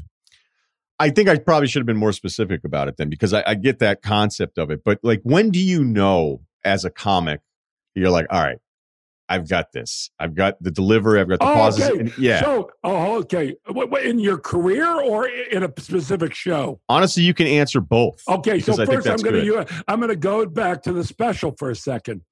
There was uh, uh, a couple in the audience that I was talking to, and it was an unrequited love. It was something that I had been through that I had understood, and I had more fun with them. And it, and I didn't. Uh, I made fun of them and it and myself. Like I never want anyone to feel bad when I'm doing my comedy. If anyone's going to look bad, it's me. And I remember thinking to myself as this was happening, I cannot believe that this is being captured by the cameras for my special. This is something that would happen in a club and nobody would know about the next day. And it was blowing my mind as it was happening. Now, in a career, um, you can have mo. It's I, I I think that there's two things that you can compare uh, stand-up comedy to. Number one, that's jazz, when you're really funny, you can improvise from an outline. You can have a classic piece of material, but you do it differently every time and you play with it. Um, but career is really about, um, you can compare it to golf, you know, um, whereas, you know, you have a great golf game. Yeah, good luck repeating that the next time. Whereas in stand up comedy, I'm ah, I'm going to jump here. Staying with staying with golf though, I have a golf. I, I had a golf teacher who was very old. He's in his 90s teaching me, and he was brilliant. That's a good score. And he, uh, yes, it's a good. It's a, for me that would be like a hole in one every hole. Uh, uh, that's the same thing as me getting in the 90s. Anyhow, um, he was telling me that he he taught uh, amongst other people, Mark McGwire. And he said, Mark McGwire, he'd show me where he'd hit the balls one after another, another. Because that's Mark McGwire. He's supposed to do that. Uh, Tiger Woods, if he makes a bad shot, should get angry because he's supposed to hit it good. I'm not supposed to hit it good. I'm supposed to, you know, every once in a while, look at me. You try and do the repeated stuff. Well, in the world of comedy, I'm Tiger Woods. I'm Mark McGwire. Uh, in terms of, I'm supposed to night after night be that funny and be that good. But it is about, it's pretty difficult, just like repeating a golf game or a stroke. It's very, it's the same thing with comedy. What's it like being in a terrible mood and knowing you got to go out in a few minutes? Okay, I uh, the, the I've done that uh, hundreds of times. Uh, uh, pissy, not feeling good. Well, guess what? It's my job. And it's my job that they have a good time. My job is to ease other people's pain. Screw my pain. My pain is not about, that's not what it's about, unless I can make something funny about it. It's not what it's about. My job is your pain. What kind of crappy day did you have? What what what is your stomach hurt? Does the woman you love love you? Not love you? Is she giving you crap? Is work good? My job is to ease your pain. So if I feel like crap, tough. That's not my job. My job is not to worry about how I feel. Yeah, because in the second part of the special, when you talked about the unrequited love there, and you you were opening up and you were bringing them in, where I know whenever that that wall is broken down, like immediately if you're in the audience, you're like, shit, like I don't want anybody to notice me. Like I remember being in a really small place and the girl I was with was way out of my league, and so the comedian was like basically Let's hitting on her. Step back. Well, you know, look, I'm being humble. I, no, Jeff. No, no, that's not being humble. You were grateful to be with this great woman. Say it that way, because she right. should have been grateful to be with you hey, look, I'm trying to keep it together over here. Right. So I, I, I have goals. kind to yourself is a very, very difficult. Hey, I went on stage, by the way, just taken with where you're at. Um, I performed the night my mother died because I forgot to cancel the show, and I can't cancel last minute. What time did you find out? I, it was like in the afternoon she died. I was in shock. And that night I had a show and I had to improvise because I had nothing planned. And I actually had a great show. It was a it was a show that's kind of saved me. How old were you? This was three years ago, four years ago. Did you tell anyone that you were around? Like, was anyone backstage? Did anyone know? I don't know if I told anyone. What did you do after you got done with your set? Uh, I don't mean to sound, you know, uh, I uh, got in my car, went home as I did any other time. And you know, when someone dies, it's that you forget about it. Oh no, they're dead. I can't talk to them. You forget about it. And like that's what happens for that year, that first year of recovery when someone dies. It's the in and out. So I'm sure my drive home, I was a big bowl of the in and out. But I um I was grateful that I had comedy that night. At first, prior to the show, no, I wasn't grateful. I was like, oh, screw it. I got to go do a set. How can you feel worse than when your mom dies? But afterwards, I was so grateful, so grateful. Not that my mom died, that I had comedy. Yeah, I think we were going to give you the benefit of the doubt on yeah, that. Yeah, yeah, but yeah. no, it's it is a really great point about anybody that does anything that's performance related. Um, that this becomes an escape for any of us that do any. I mean, look, what you're doing is you're up in a stage, you're really putting yourself out there. I mean, we were always doing a show, Jeff, we would be shielded from realizing like what our audience is. It was a completely different dynamic because you right. forget. You're just sitting there, Van Pelt and I are just going back and forth a couple hours right. a day. But I'll I'll I'll know at least for anything that I was ever going through once I knew I was on the air, I wasn't thinking about anything else. So that I think people maybe hearing you tell that story can't understand that that was actually an escape from your day, right? Even though you were at the center of attention and you had to perform for others, right? Well, that I had it, that I had this skill and this environment to hang out in. What the hell are you drinking? What is that? Oh, just water. Just a big water jug over here. Oh, that's a jug. Yeah, it looked like some sort of like you were having some sort of uh, uh, one of those beers with like caffeine in it yeah, I'm just I'm just throwing some beers back here, 11 a.m. LA time. just wanted to get loose for this interview. Um, okay, I, I have talked to other comedians about this, but I find this part of it fascinating in that when you're coming up and you're younger, and I, I'll only speak for myself um, in my industry, is that when you're younger, you're like, I'm better than that guy, I'm better than this guy. And you have this kind of edge to you, but you also Right. have a lot of wasted negative energy because you're just sitting there comparing yourself to everybody else and all this shit. The one word you're not using is ego, man. Oh, It's there's plenty of that. It's Yeah. all ego, it's all ego crap. And then you know you evolve and go ahead, keep finish your question. Okay, so I imagine a lot of that stuff is is the exact same way in comedy, where you're looking around, like, "Why is this guy?" People laughing at him or whatever. Like, I'm better than him. How do you balance the ego No. and the edge? Oh, come hold on. on. hold on. All right, See, go ahead. Answer No. it. No, because hey, dude, listen to this. Okay, you um, are saying that you're looking around, going, "I'm better than him." No, my problem when I was a young comedian, yeah, I knew who I was better than and or not as good as, and all that stuff. But comparison is a dead end street. Comparing, but also what I didn't like and where I was an asshole is if you weren't funny, why are you here? What are you doing? I didn't really, as long as somebody was funny and they were really working hard, I didn't have much judgment. I had a lot of judgment for people taking up time on stage, the audience's time, the other comedians' time. It's like, if you stink, get the hell out of here. Um, and I think everybody should be free to try, but at a certain point, quit, please. Please Okay, quit, but- That's that's not totally like I, I think whatever your approach to it was, if you at an early age were already okay with people you're competing with, then that's a credit to you. But as you you kind of veer into like, I make a joke with my friends that I'll say like, bad comedians kind of offend me because I can't believe no one in their life wasn't like, hey, you've never been funny. Like this isn't funny, or the people that are your the way, friends. who is who's the person to do that?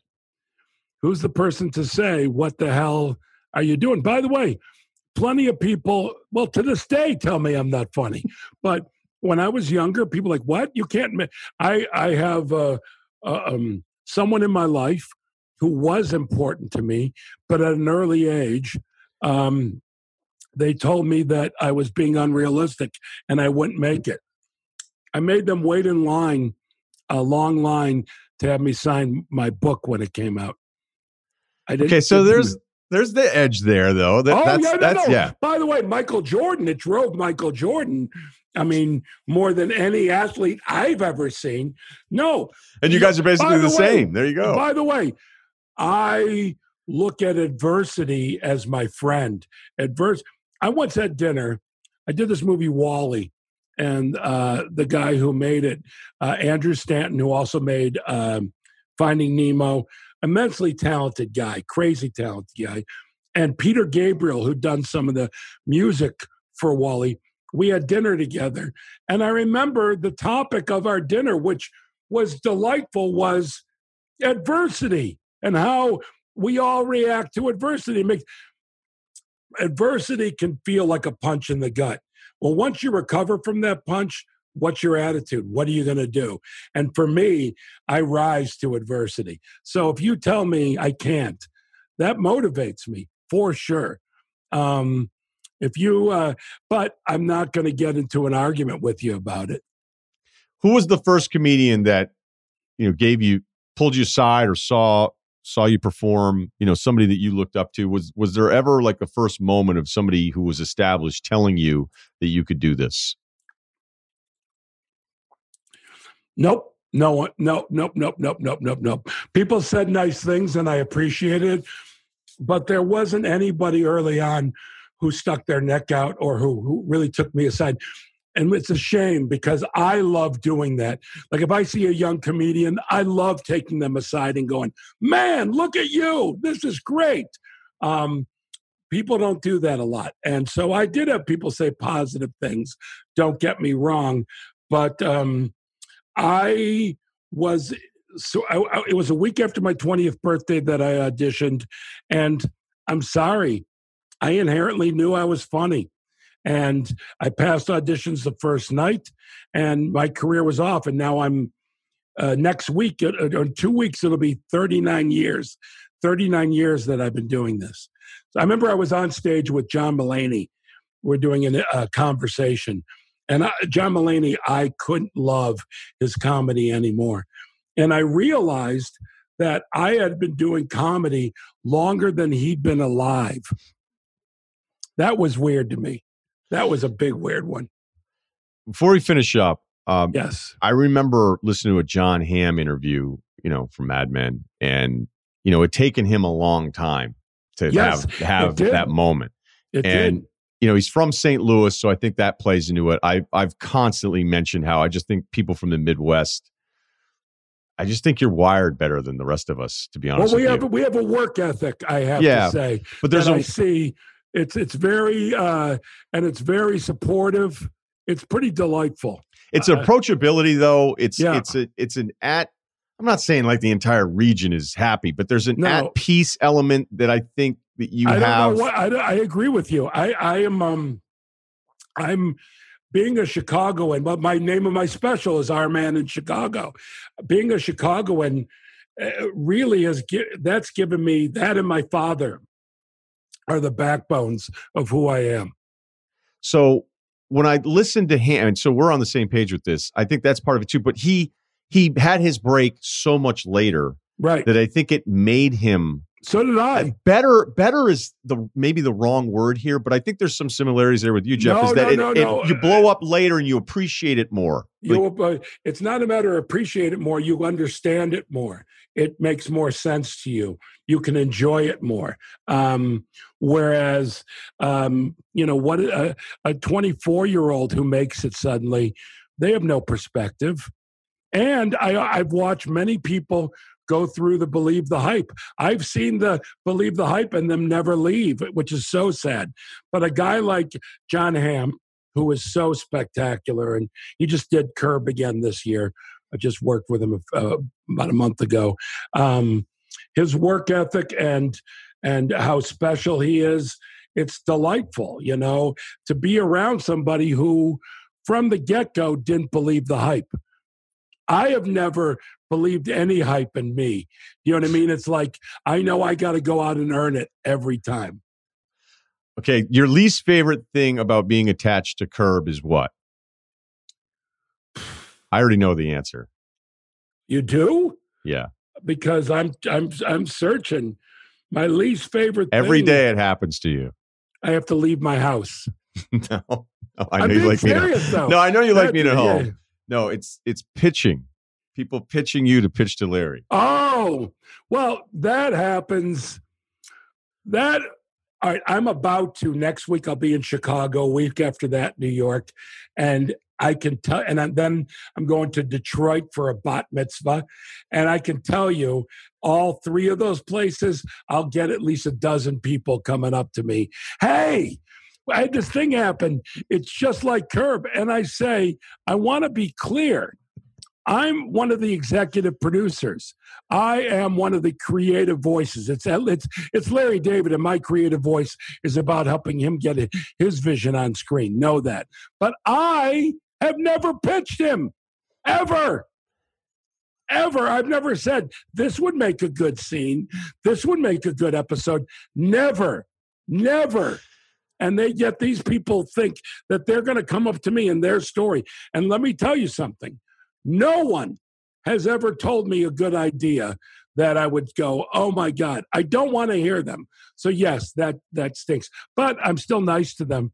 But ugh, All right. Well, so now I'm going to pitch you one. This is going to be the one that works. oh, wait, I'm- are you really pitching me?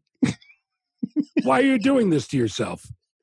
Because I'm going to try. I'm going to try. Something This is- happened. Hold on. You're so upset. Why- you were like, why- this was going so you- well. Why gonna- would you do that?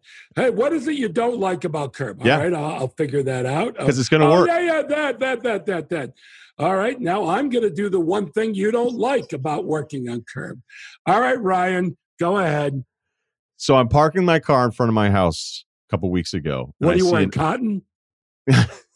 Cotton? I'm going to leave out the details. It doesn't matter. po- polyester, like combo.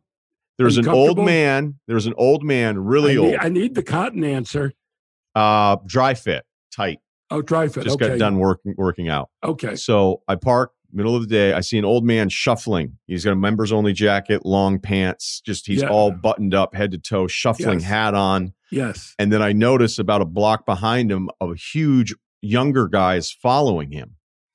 And I go, okay, what's going on here? I was like, something's weird because this old man's walking through my neighborhood by himself, and now this old this younger guy's following him. And he's big and he looks a little looks a little you know rough around the edges. So I sit in my car and I, I, I observe. I'm trying to figure it out. And so then the guy, the old guy, walks past my past my house. The young guy hides behind my garbage cans in the alley. And so now I'm like, oh Jesus. Like, is this guy going to rob this old guy? I go, I don't fucking need this right now. I go, but I can't not do anything. And I'm looking at the younger guy and he's big. I was looking at his hands, they were really big. So I was like, well, I'm not going to let him keep following this old guy around my neighborhood. And the old guy's crossing the street and this young guy's looking at him. He's hiding behind my garbage. I go up to him. I go, hey, is there something going on here that I need to know about? Like, what are you doing? He goes, oh, he goes, I'm a volunteer. He has Alzheimer's. So if I walk too close to him, he forgets that I'm with him and he freaks out. So I just watch him from far enough away. What if I told you when you started telling me the story, that's the exact thing I envisioned. My my version was uh, ask me, I'll be I will act it out. You're on curb now even. Go. Ask me. Say, uh, is there something I should uh I I've been following him. So go ahead. Okay. Uh, so you want me to start over and now you're going to be No, me? no, no, no. You just approach me. I'm behind. I'm hiding. Oh yeah. Okay. Okay. all right. okay. All right. All right. We're like, uh, hey, what's going on with you? Why Why are you following this old guy? That's my dad. He's got a lot of pride. He likes thinking that he goes out for walks by himself. That's what I envisioned. Right. But see, here's the punchline: is Okay. Larry encounters the two people, and then he thinks he goes to you. He goes, "I'm going to start volunteering," and you're like, "What do you mean you're going to volunteer?" Be like, "You don't want to volunteer. You don't want to help anybody." No, I'm going to start volunteering. He'd be like, Ryen, "It's perfect Ryen, for me." Ryen, Ryen, Ryen. Why did you just do this in a public forum? Now, privately, no one would ever know about it, but you just, for all your listeners, they showed you. By the way, you did me a favor. I'll tell you why. Great. Because they just listened to that. They knew it wasn't funny. they knew, and then suddenly he decides for no reason he's going to volunteer. Ryen, leave it to Larry David to come up with the shows, which is what I do. And yet I can tell him ideas all the time. That's number one. Number two, your listeners are now like, oh, I'm never going to bother Jeff with that crap. Perfect. Wow. Yeah, Ryen. I did you a huge you favor. I, yeah, you, you did me a huge favor. That is, and by the way, can I also say that's maybe in the 50 percentile of how good or bad the ideas I hear. Yeah, but Larry would want to volunteer Oh, because then he wouldn't stop! have then he wouldn't have to be You friends with the to- person. You He stop, stop now because now you're making an ass of yourself. Well, don't I, had to to. I had to at the end. I had Okay. to. I know. I know we were doing well. All right. Um, I appreciate your time. We're Ryen, huge I fans. appreciate your time. It was an honor to be on your show Well, until you pitched me. you th- is that how you look at it? Because I think you should look at it as that was really funny that he made it terrible at the end because it was going so well before. No, I, I think to myself, oh, that poor guy and his ego. Really? Yeah. Yeah, that's not how I. I think the audience, the audience on this end is like, that's that's funny that you you did you did you set it up to bomb. We've done it a few times before. It's kind of a thing we've done a few times. Well, So- I don't know. That's the thing I'd want to be associated with. I don't get it. So, what, Brian? What makes your podcast different? Well, I do a really wonderful interview. I have a great time, but then at the end, I ruin it. I figure out some way that I can ruin it. That's very curb. yeah. Well, there you go. if Larry Maybe had a talk you can show, have that one. he would ruin it every time at the end. So, the, so feel good about that, Ryen. I do. I feel Okay. great, man. Um, thanks a lot, Jeff. We ever My can help, pleasure. let us Big know. ball of my pleasure. All right. This episode is brought to you by Modelo. Modelo knows it's not about whether you win or lose. It's about cheering louder, traveling further. It's about showing up no matter what because you are a fighter and Modelo is your reward. An ice cold reward, rich golden lager with a crisp, refreshing taste. Modelo, the mark of a fighter. Shop delivery or pickup options near you at ordermodelo.com. Drink responsibly. Beer imported by Crown Imports, Chicago, Illinois. This episode is brought to you by La Quinta by Wyndham. La Quinta by Wyndham has everything you need for your next business trip. From free high speed Wi Fi to fitness centers to free bright side breakfast with fresh waffles, eggs, and more. Book direct at lq.com. Tonight, La Quinta. Tomorrow, you shine. You want details? Fine. I drive a Ferrari 355 Cabriolet. What's up? I have a ridiculous house in the South Fork. I have every toy you can possibly imagine. And best of all, kids, I am liquid. So, now you know what's possible. Let me tell you what's required. Life advice, rr at gmail.com. First of all, mine's blown this week on the Kyle check in on the dimensions. Kyle, have you been getting a lot of feedback on your your various social media Yeah, yeah. I think um, outlets? mine's blown, but you know what? People would say if you listen to One Shiny podcast, you weren't very surprised. Yeah, I don't I don't understand where people thought you were this like ratty coding Yeah, I saw 170. I'm like, are you kidding? I'd be embarrassed. You wouldn't even go outside, dude. Um, let's also be nice to the people that weigh 170. All right. So relax. I just, I don't know. We got a good, good audience here. So people learning about you for the first time. But yeah, I, I guess I was kind of thrown off by how many people thought you were sort of this like smaller, you know, not stereotype here, but like a computer guy that just, you know, as soon as you got off with this, you were, you were on Minecraft all day, you know? like you're you're a little edgy guy. You're from you're from a blue collar area. Like all your stories that you've told you know you think a guy who weighs 170 is going to sell a guy a broken xbox for a bag of weed? Probably not. you know? I mean Probably not. maybe maybe guys 170 do that too. I don't i don't know. Okay here we go um and the thing is is people still can't i can't believe Ceruti that people still think this is a knighting like people are still Oh. doing it every day That's not sir pause rudy and i'm like no it isn't and they they still think it is I appreciate it, but no, unfortunately, I'm not a knight. Wish I was. that'd be sick you'd be into it you'd be a good knight Oh yeah. Oh yeah. Yeah. I mean, you know, I don't some- know though. I think you'd be into the gear. I think you'd be into the like. I know you like walking around outside and stuff. Those guys, knights are A lot other of than rules, meetings. right? A lot of rules. Yeah, it- other That's than the true. meetings, uh, they are outside a decent amount. I I would think. um I don't know though. If there was a Knights of the Round Table committee, I think you'd be like a solo knight. I'd be off doing my own thing for sure. Like I don't, I don't take rules. So maybe you wouldn't be good. Yeah, I, I mean combat. I probably wouldn't be great at, at the hand to hand combat stuff as a guy who's you know 5'10", 160. Uh, so I think you Not would great. take your helmet off and your locks would tumble down across your face, and people would be like, "Oh wow, this guy." yeah, there'd be like an aura, but nobody's actually ever seen me fight or joust. You know, I just have like this. Oh, I've heard he's good at jousting. Nobody wants to challenge him, but I actually don't know what I'm doing. You know, Like actually, he just makes fun of other people's outfits, and he's Yep. friends with these other bigger knights, so nobody really messes. Yeah. with him. Okay. All right. Let's uh, get to the point here. Twenty-three years old, 5'9", 135. I'm a skinny Jew. Okay. Can, wait, can I say that? Yeah, you can. Yeah. Okay. Uh, that's like that. I mean he said That- it. Always yeah, sunny. he said it. Yeah. Yeah, I don't know. I don't know. I don't know. I don't know the rules anymore. All right, so uh, guys, check it in. The great endurance. All right. Uh, sorry for the inside baseball question, but I have an entertainment specific quandary. I work at a mid-sized film and television studio in TV development. Last week, I was promoted from assistant to creative executive, which is relatively unheard of, especially for someone as young as me. It's a big deal for my career, salary, et cetera, but it also provides an obstacle. I've always wanted to be a writer, and before this promotion, was looking around for writer assistant jobs in order to help myself get in a room. However, with this big promotion, I feel locked into doing development for at least another year. By that time, I'll tell you, your place didn't promote you thinking you're only going to do it for a year. Uh, by that time, I'll start to be known around the industry as a development exec and not a writer. It's obviously not a bad thing to be a young and relatively successful executive, no. But I don't want to stray too far into the realm of executive and have people only take me seriously in that sphere. Okay. As a person who's gone into writing from a career in radio, how hard do you think it is to switch between the entertainment areas would be? At what point do I need to drop the financial security being an exec and pursue writing full time, if ever? Okay. Um, this is a good question, not because I know about what your deal is, but because I know what it's like in a different industry. Uh, as I say, every time with the writing part of this, I'm I'm doing what I'm doing, but you know, I I would I can't give you any advice on what that's like. Um, and you know, your deals and how you guys are there, kind of every day and working on stuff. It's not really, you know, I don't have a lot of experience with that because I'm not there.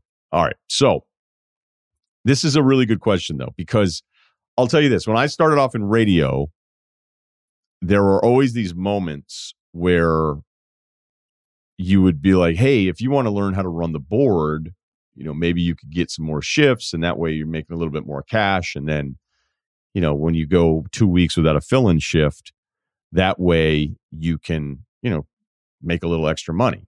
And if you present it that way, it makes all the sense in the world. Be like, all right, that's good. Um, there's also remember, I got I got started late. My first on-air job was minor league baseball, which really didn't make any sense that I was even on the air. We've been over this.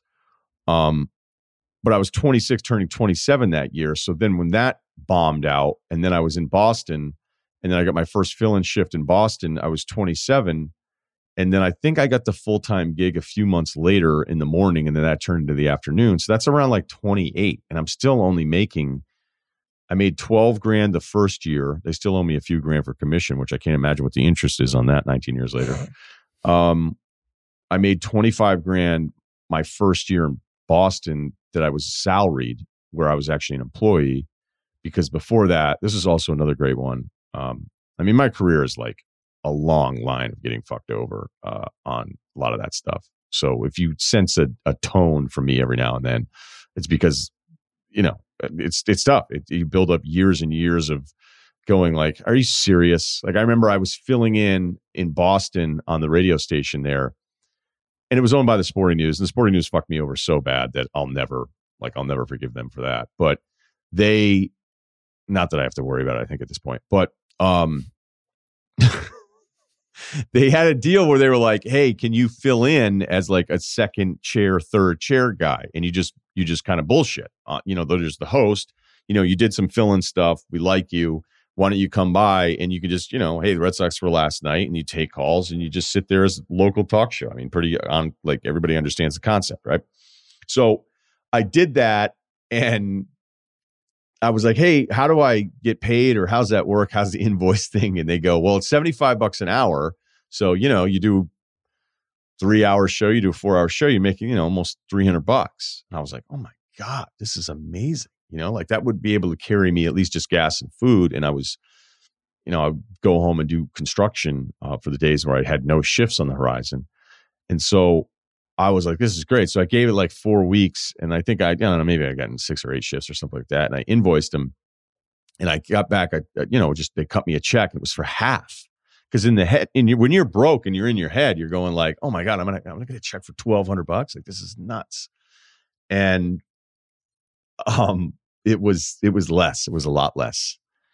And I was like, "Wait, what happened to this on the deal?" And I go, "I thought it was seventy five bucks an hour." And they're like, "Well, that's kind of more for the writers and the ex athletes and the coaches and the TV people and like some of the other media people in town." So I was like, literally everyone except for me then. He's like, yeah, pretty much. I was like, you told me it was 75 bucks an hour the first time. And he's like, yeah, and it's not, but this is a great opportunity for you, which it was. It was an incredible opportunity. So the reason I bring all this stuff up is that when you're kind of, and this isn't to our emailer here, but I'm going to make the point, is there were a lot of times early in my career where I could have done something outside of being on air. And considering I was so broke, and at that point I was like whatever i'm going to try to do this doing something else that wasn't going to make me a ton of money and maybe get in the way didn't make any sense to me whatsoever because I was never I never wanted to be a producer. If I was going to do it, I was going to be on the air, and that was the only way I was ever going to be happy. And so I noticed early on when I'd be working with producers, you could tell half of them always wanted to be on the air. and at some point, they had made a decision that brought them down the path that they were currently on. And I'm telling you straight up, there was one guy at ESPN who I worked with who was all he wanted to do was be on the air and he he hadn't been on the air forever. But everything was all the ideas were about him, all the zingers were about him. Everything I was doing on the show was about him feel, filling some void of the decision that he had made years prior to not being on the air.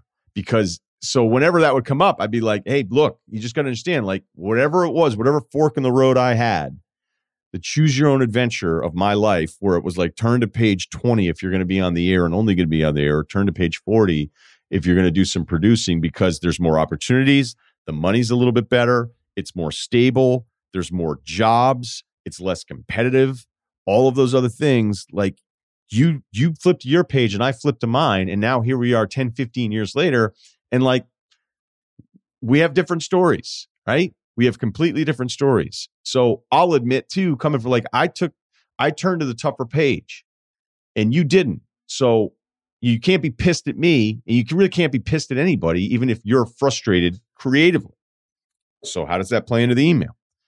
It's very clear that you want to be a writer. Okay. But you're now at a point, and 23 is really, really young here. So I'm not trying to scare you, but you're at a point because you're in a really competitive business. The fact that you even got this opportunity, if this is really what it is, to be an executive at this age and the money and and the parts of it, like that's really, really tempting. And you might be telling a story 20 years from now where you're like, you know, actually, I wanted to be a writer as you become this huge producer in television. Who knows, right? Like, actually, I always wanted to be a writer. I think, based on the limited exposure I've had to it, that writers probably look at producers the same way as on-air people at a radio station or, you know, being on TV can look at some producers. Now, there's plenty of producers, and I'll have Ceruti jump in here too. Like Ceruti never even wanted to be on the air, even though he ended up on the air for a stretch doing NBA stuff with Scalabrine after he worked with me at ESPN.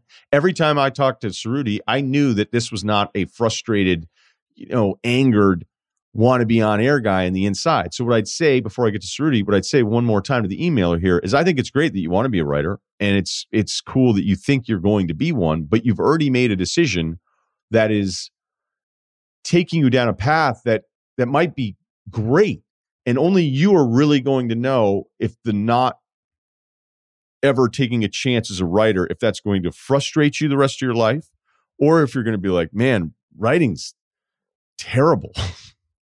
It's hard. You're by yourself. Stuff is due. Most of the time you think your own writing sucks even if you're great at it. Everybody that reads it has 10 different ways that they want you to change it even when you think you're close on getting a deal done, then it doesn't happen. And then you just pick yourself up and you start all over again. I've had moments where I was like, I'm this close on three things. And 30 days later, I'm not even fucking in the ballpark. And I'm like, all right, so you quit or you keep trying.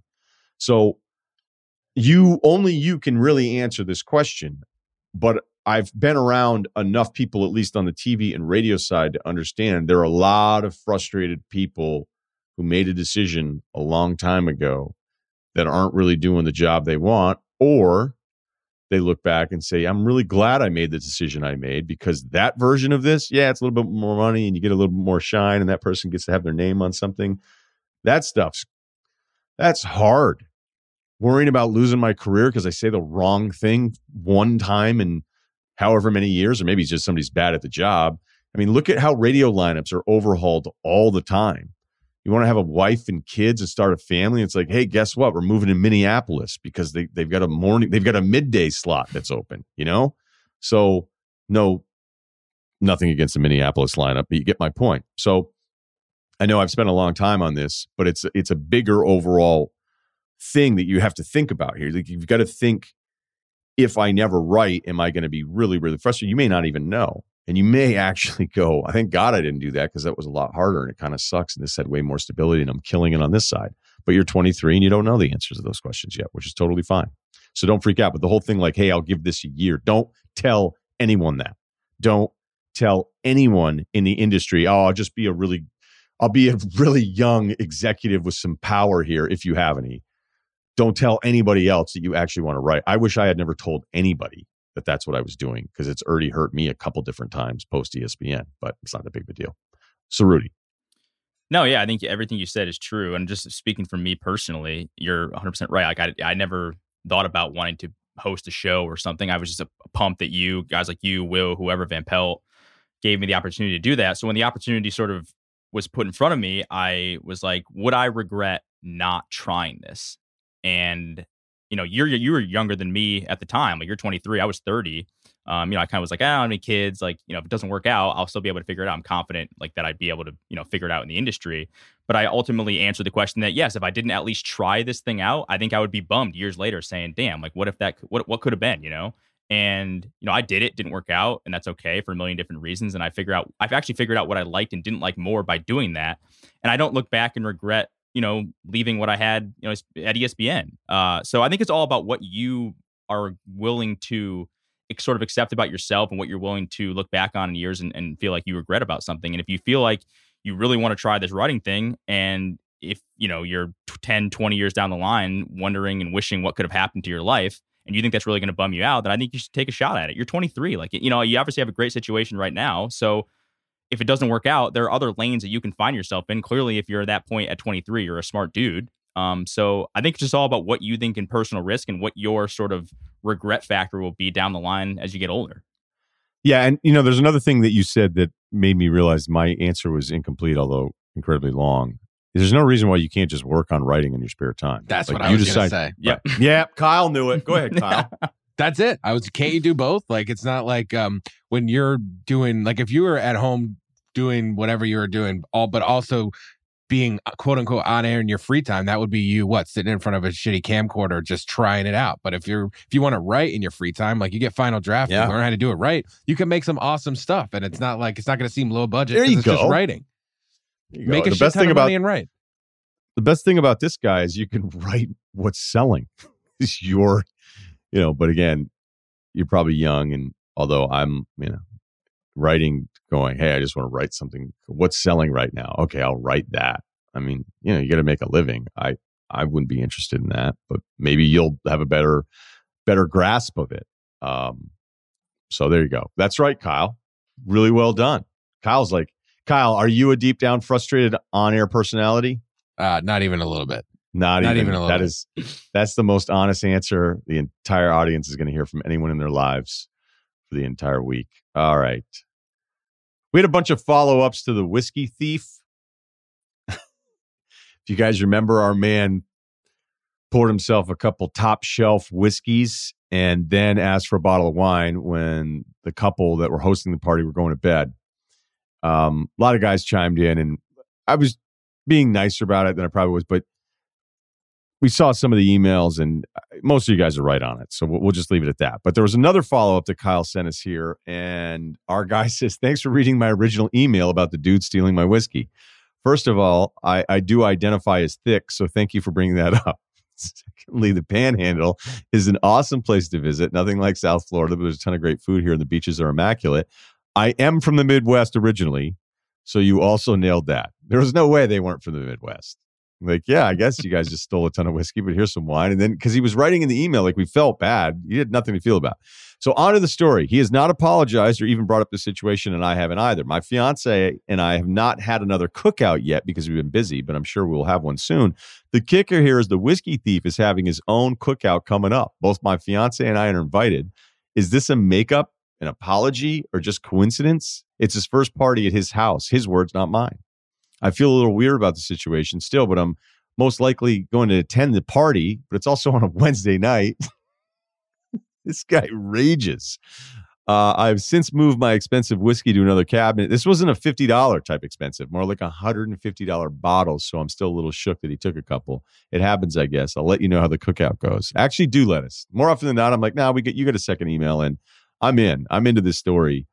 I don't know that he's having this cookout to make up anything. no way. Anyone. No um, way. This guy's all about himself in a pretty apparent dependency on throwing some back. So, uh, yeah, I don't. I think you guys go and observe. Like, I would be so excited. This would be like one of the few times I'd be like, I'd want to be in a relationship. How excited would you be on the ride over, being like, what's going to happen?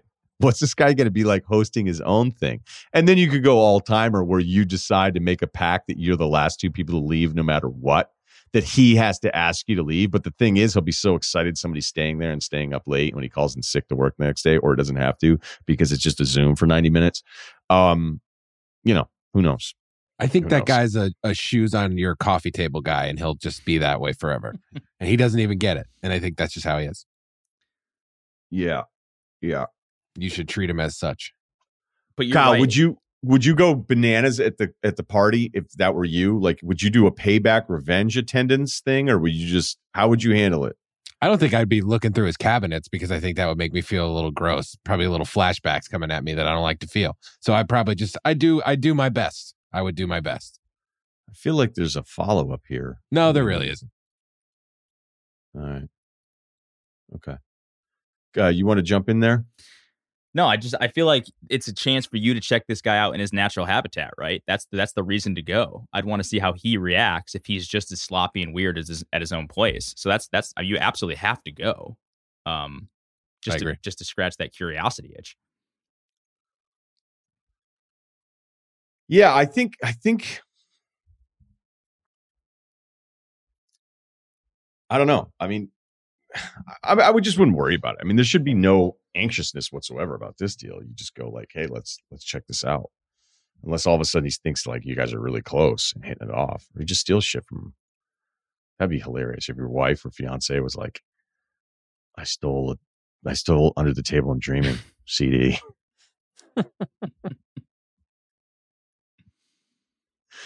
okay, um, we had one other here because this this uh this spoke to me here.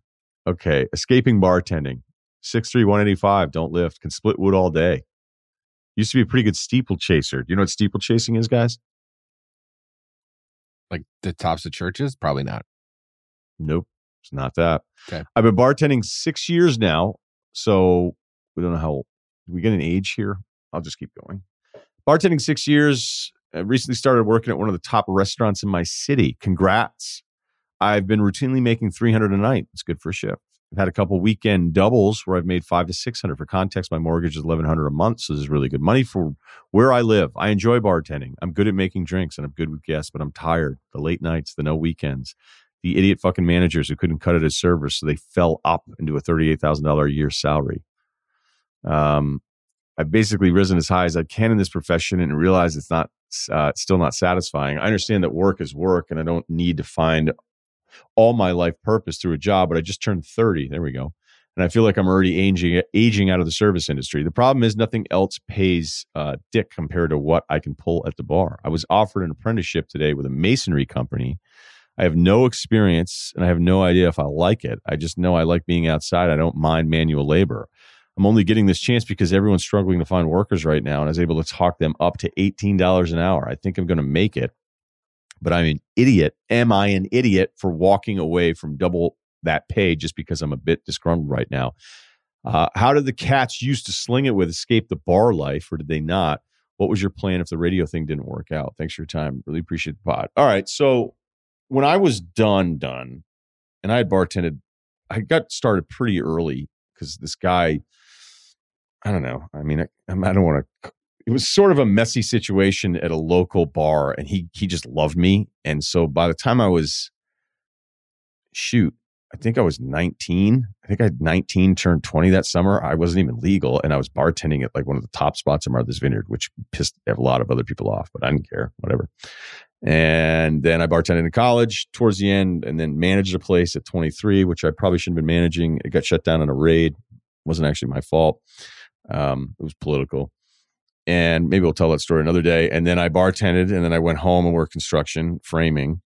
And then I went back and bartended again. And then when I was doing the radio show stuff that we were just talking about, how broke I was then, I got a I got a shift at a place in Boston. But I kind of felt like I was done bartending at 26 because I knew the feeling because I was doing it four nights a week.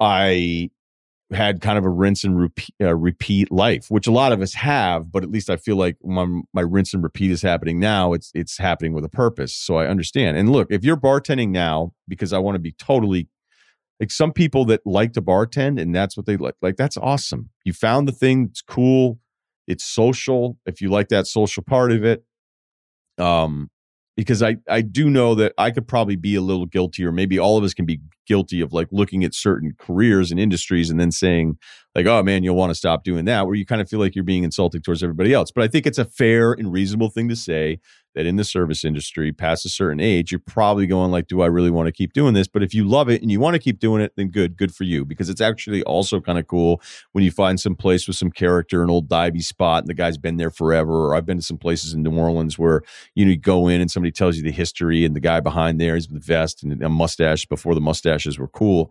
All that stuff's really cool. But you clearly are not feeling it because I felt the same thing. I would start to get this awful stomach ache once I would turn the corner down Main onto St. Paul in Burlington, Vermont, and I would go down the stairwell and open up this big red door, and I would have a pit in my stomach because I was like, I, I don't want to do this for the rest of my life, and I didn't think I was going to, but that's hard when you're in the moment and you're feeling that. So that sounds a bit like not exactly. It doesn't sound, you know, but I, I get the point. And I think it doesn't, you don't have to just be a bartender, but you get the point. But the bartending, where, you know, people are drunk and they're fucking with you. And I mean, we used to have fights a decent amount. I used to love it at first and I hated it later on as you just get sick of it. All right. You just get sick of it. And for me, I was also still doing it in the town where I went to school. So now you're starting to like, you know, it's like, dude, you still are here. So that's another element to it that you're not talking about. But I get that point. I think a lot of people can uh, relate to that.